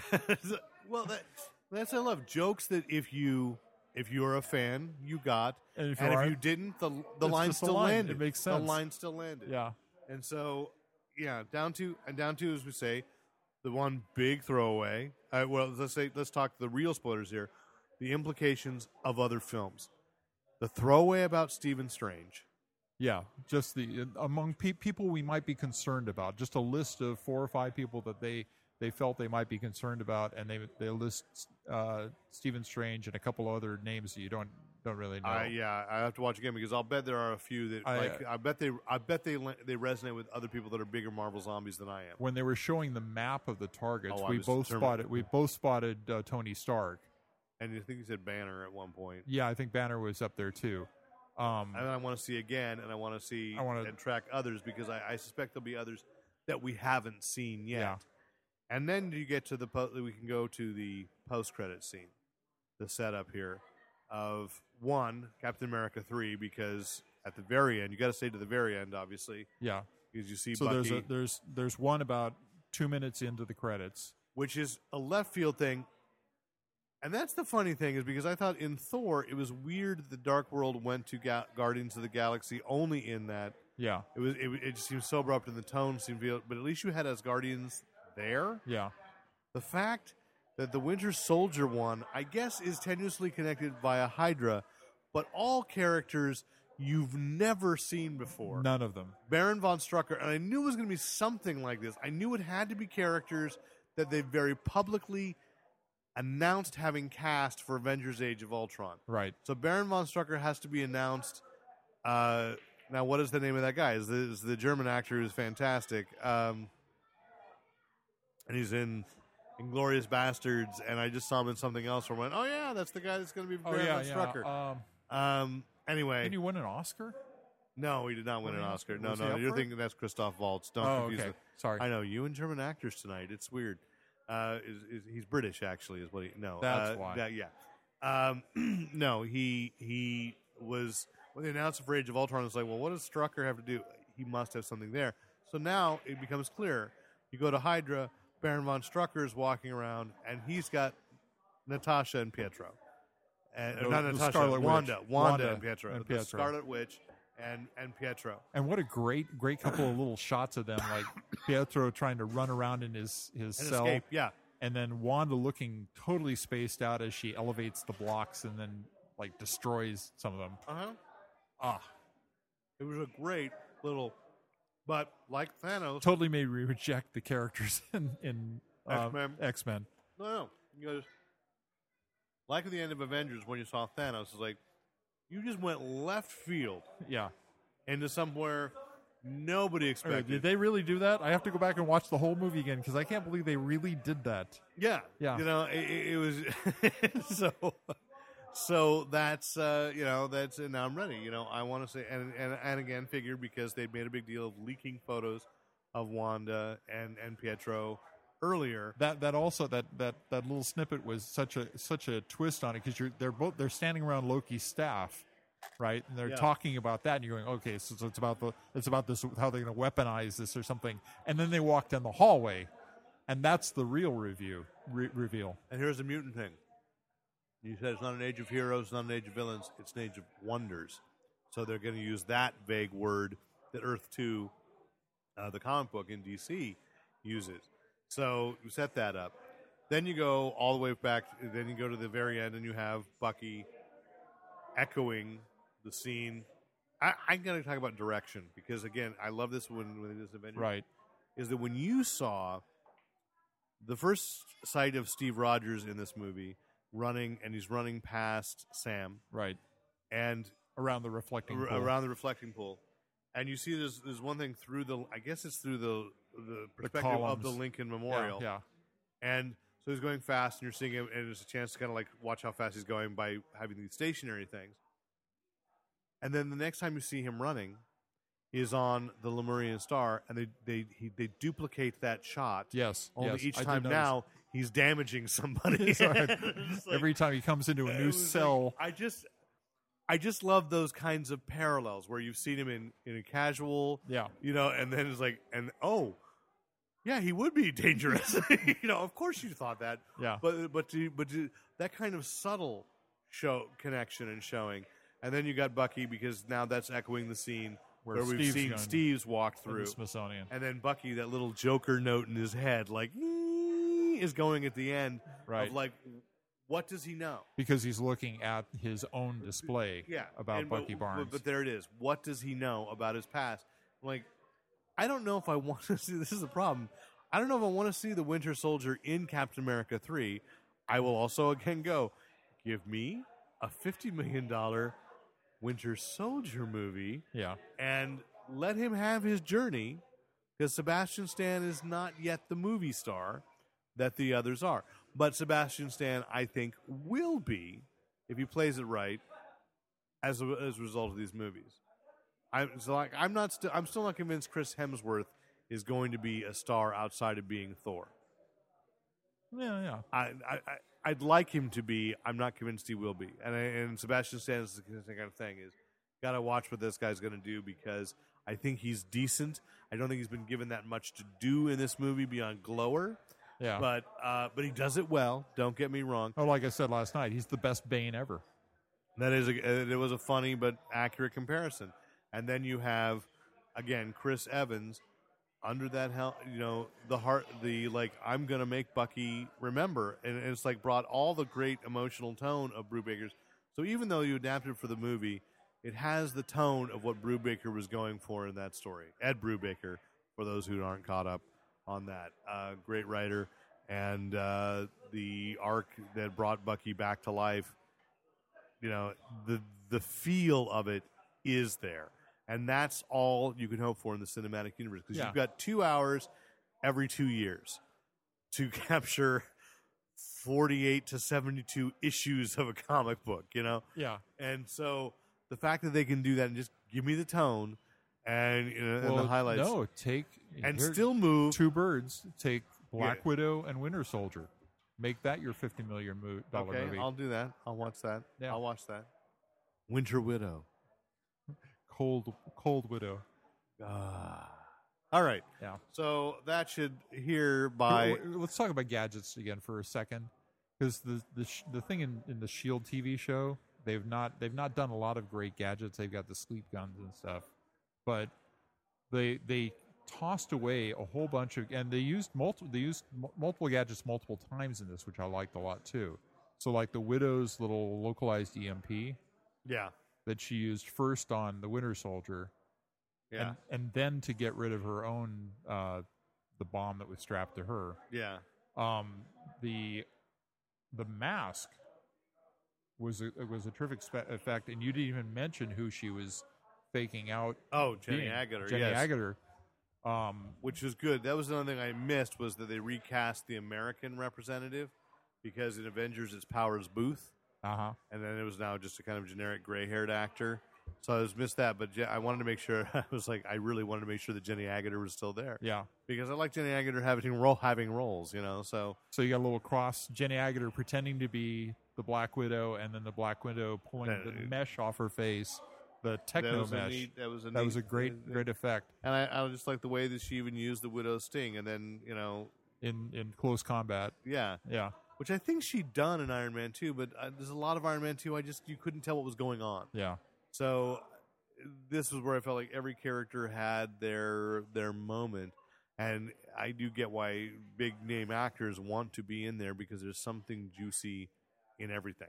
for me for me the gadgets were always a big part of of Of Stranko's shield. Yeah. and I've been missing them and this this brought it out so I just wanted to No, it, it, it is, it's very right, very well, and, and you know, and I love how McMahon, just like the Shield is a, is a, is an extension of Steve Rogers' body. So well played this time, better than better than the prior movie. Well, in the prior movie, he was learning to use it. I Yeah, think is the, but the thing. The, this the is bouncing and the repelling and Like, oh, fantastically done! I love the action. So, so to watch Cap take down that that uh, that jump jet plane, yeah. Oh, that was great. amazing.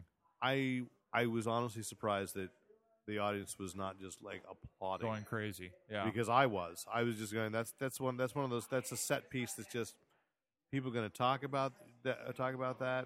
You know, and I, just just well done everything. So, all in all, when people say, "Is this the best?" Yes, I think this is the best of the Marvel movies. It may not be the one you want to watch the most yeah, because there is a complexity to it. It's fun, but the quality bar is raised, and which is great. You know, it's like so. Which again says like, uh, like once upon a time, Michael Goodson and I walked out of a superhero movie, and I can't remember which one he's, it was that we saw. Where it's like, well, the good thing now is that when you make a bad superhero movie, the genre is not dead. It's just you know that was a bad superhero movie. And this is like now Marvel could make a movie that's not quite as good, and it would still be. You could say that's one of the worst of the Marvel movies, but it's still going to be better than ninety percent of the other movies out there. yeah, So I mean, because I feel that way about even Incredible Hulk. I like the Incredible Hulk, and uh, yeah. and so, uh, yeah, boy, I really would like to take some time on my next break, my next vacation, and just sit through and watch them all. But really, I want to dig out now this weekend because I'll probably have to wait another week before I get to see it again. But sometime in the next couple, it may take a week to work my way through first Avenger, then the Avengers again, and then be ready to take my I son. think that's the trilogy uh, right No, now. it is. that's, It that's is the definitely the trilogy. I know Chris Evans sees it that way. So, you know, that's he's got three movies left. It's like, oh, don't waste them. Make every moment of him be right. Yes, You know. But there we go. Uh, Stan, uh, was Sebastian, Sh- Sebastian Stan has nine movies. So we know- Stanley's cameo.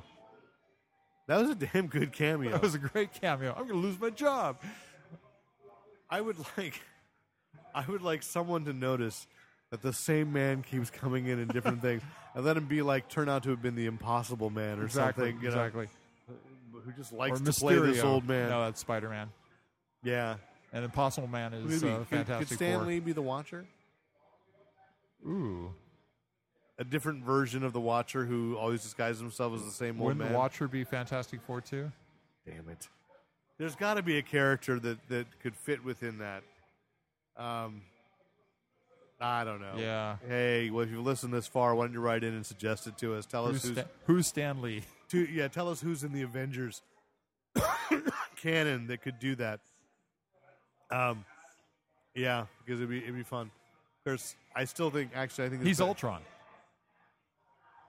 No, it's not gonna happen. No, no, no. But that'll be an interesting. Ca- no, I don't think he's gonna be in.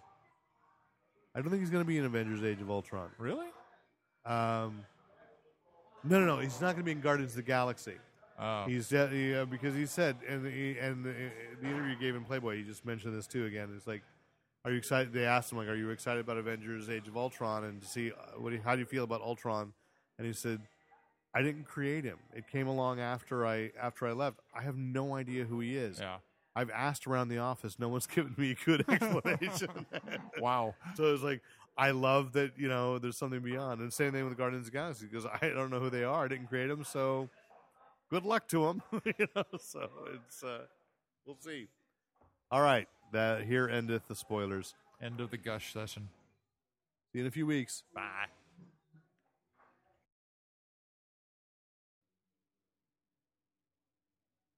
Did you guys go to the comic shop today? I did. Rick did. Yes. Did you? Derek did not. So it's I did. Did you pick much up? I had a very light week this week. It was a. It was about half as much as last week for me, which was great. yeah. 'Cause I last don't mind week the was- light week. Last week was painful. Last week was pretty heavy for me when I finally went in, but I can't. You know, the sad thing is, I know I read about seven or eight books, and I couldn't tell you what I read. That's not a good sign. Like, I can't remember. I mean, I, I there was some I enjoyed. Yeah. I just don't remember what they were.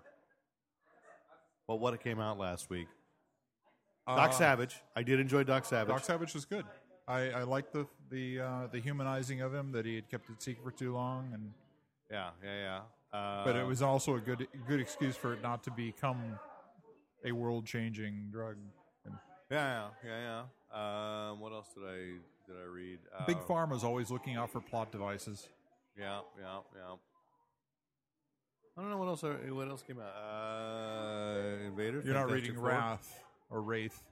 No, no. I but I, I every time I see it, I thought, oh, I wonder if I should pick that up. You I'll- should just wait for the trade I'm now gonna wait because for the they're up to trade. the fifth I'm ep- gonna wait for the uh, trade. fifth issue, and it's really really good. I mean, it's really well drawn and uh, disturbingly well illustrated in almost a childlike fashion. It's along, along the sa- same lines as uh, Temple Smith's work. Yeah. Yeah. Again, can't think of what else I read, read anyway. Anyway, sorry we're late, Nate. We had to wait for the sun to set behind the Juicy Burger. It was Derek had God's 'Cause spotlight there's, in his there's face. no blind. And uh, and now Travis is opening the blinds, and it's okay because the sun has set behind the Juicy Burger. That maybe that's maybe that's our new intro.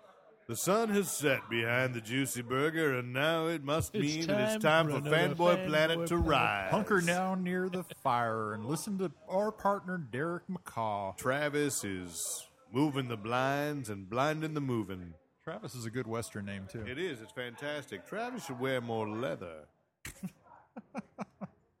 but dusty, dusty old leather. like chaps, There should still be pants underneath that, buckskins, if you will. dusty chaps. as we were That's talking, a great name as too. we were talking about Tom Mix earlier, So because down we're here old with and remember, Dusty Chaps and remember Derek people McCaw that will nobody tell you else stories. does. I think this might be my Dusty Chaps voice. this is Dusty Chaps. We're here This on the is, uh, prairie. episode 349, right? This is 349 of the Family Planet Podcast. All right, so um, My my my cowboy name is uh, Rusty Spurs. that's that's true. You know, you, you don't want to get pricked by rusty spurs You don't. for more than one reason. Nope. And it's funny that we say that as the as uh, on TV they just showed Coco Crisp, the baseball player with the most improbable name of them all. So, So, Nate. are you ready? Oh, I'm ready. all right. Okay. In three. Are you really ready? I'm ready. Okay, you're gonna have to speak up a little more than that. I will definitely speak up more than this. Okay. Stertle Coco. All right, Stertle. Stertle. So In go three. prepare to be startled. Yes. Mm-hmm. I've got some whiskey. Go. In three. I'm gonna point this time. Three, two, one. Listen up, fanboys!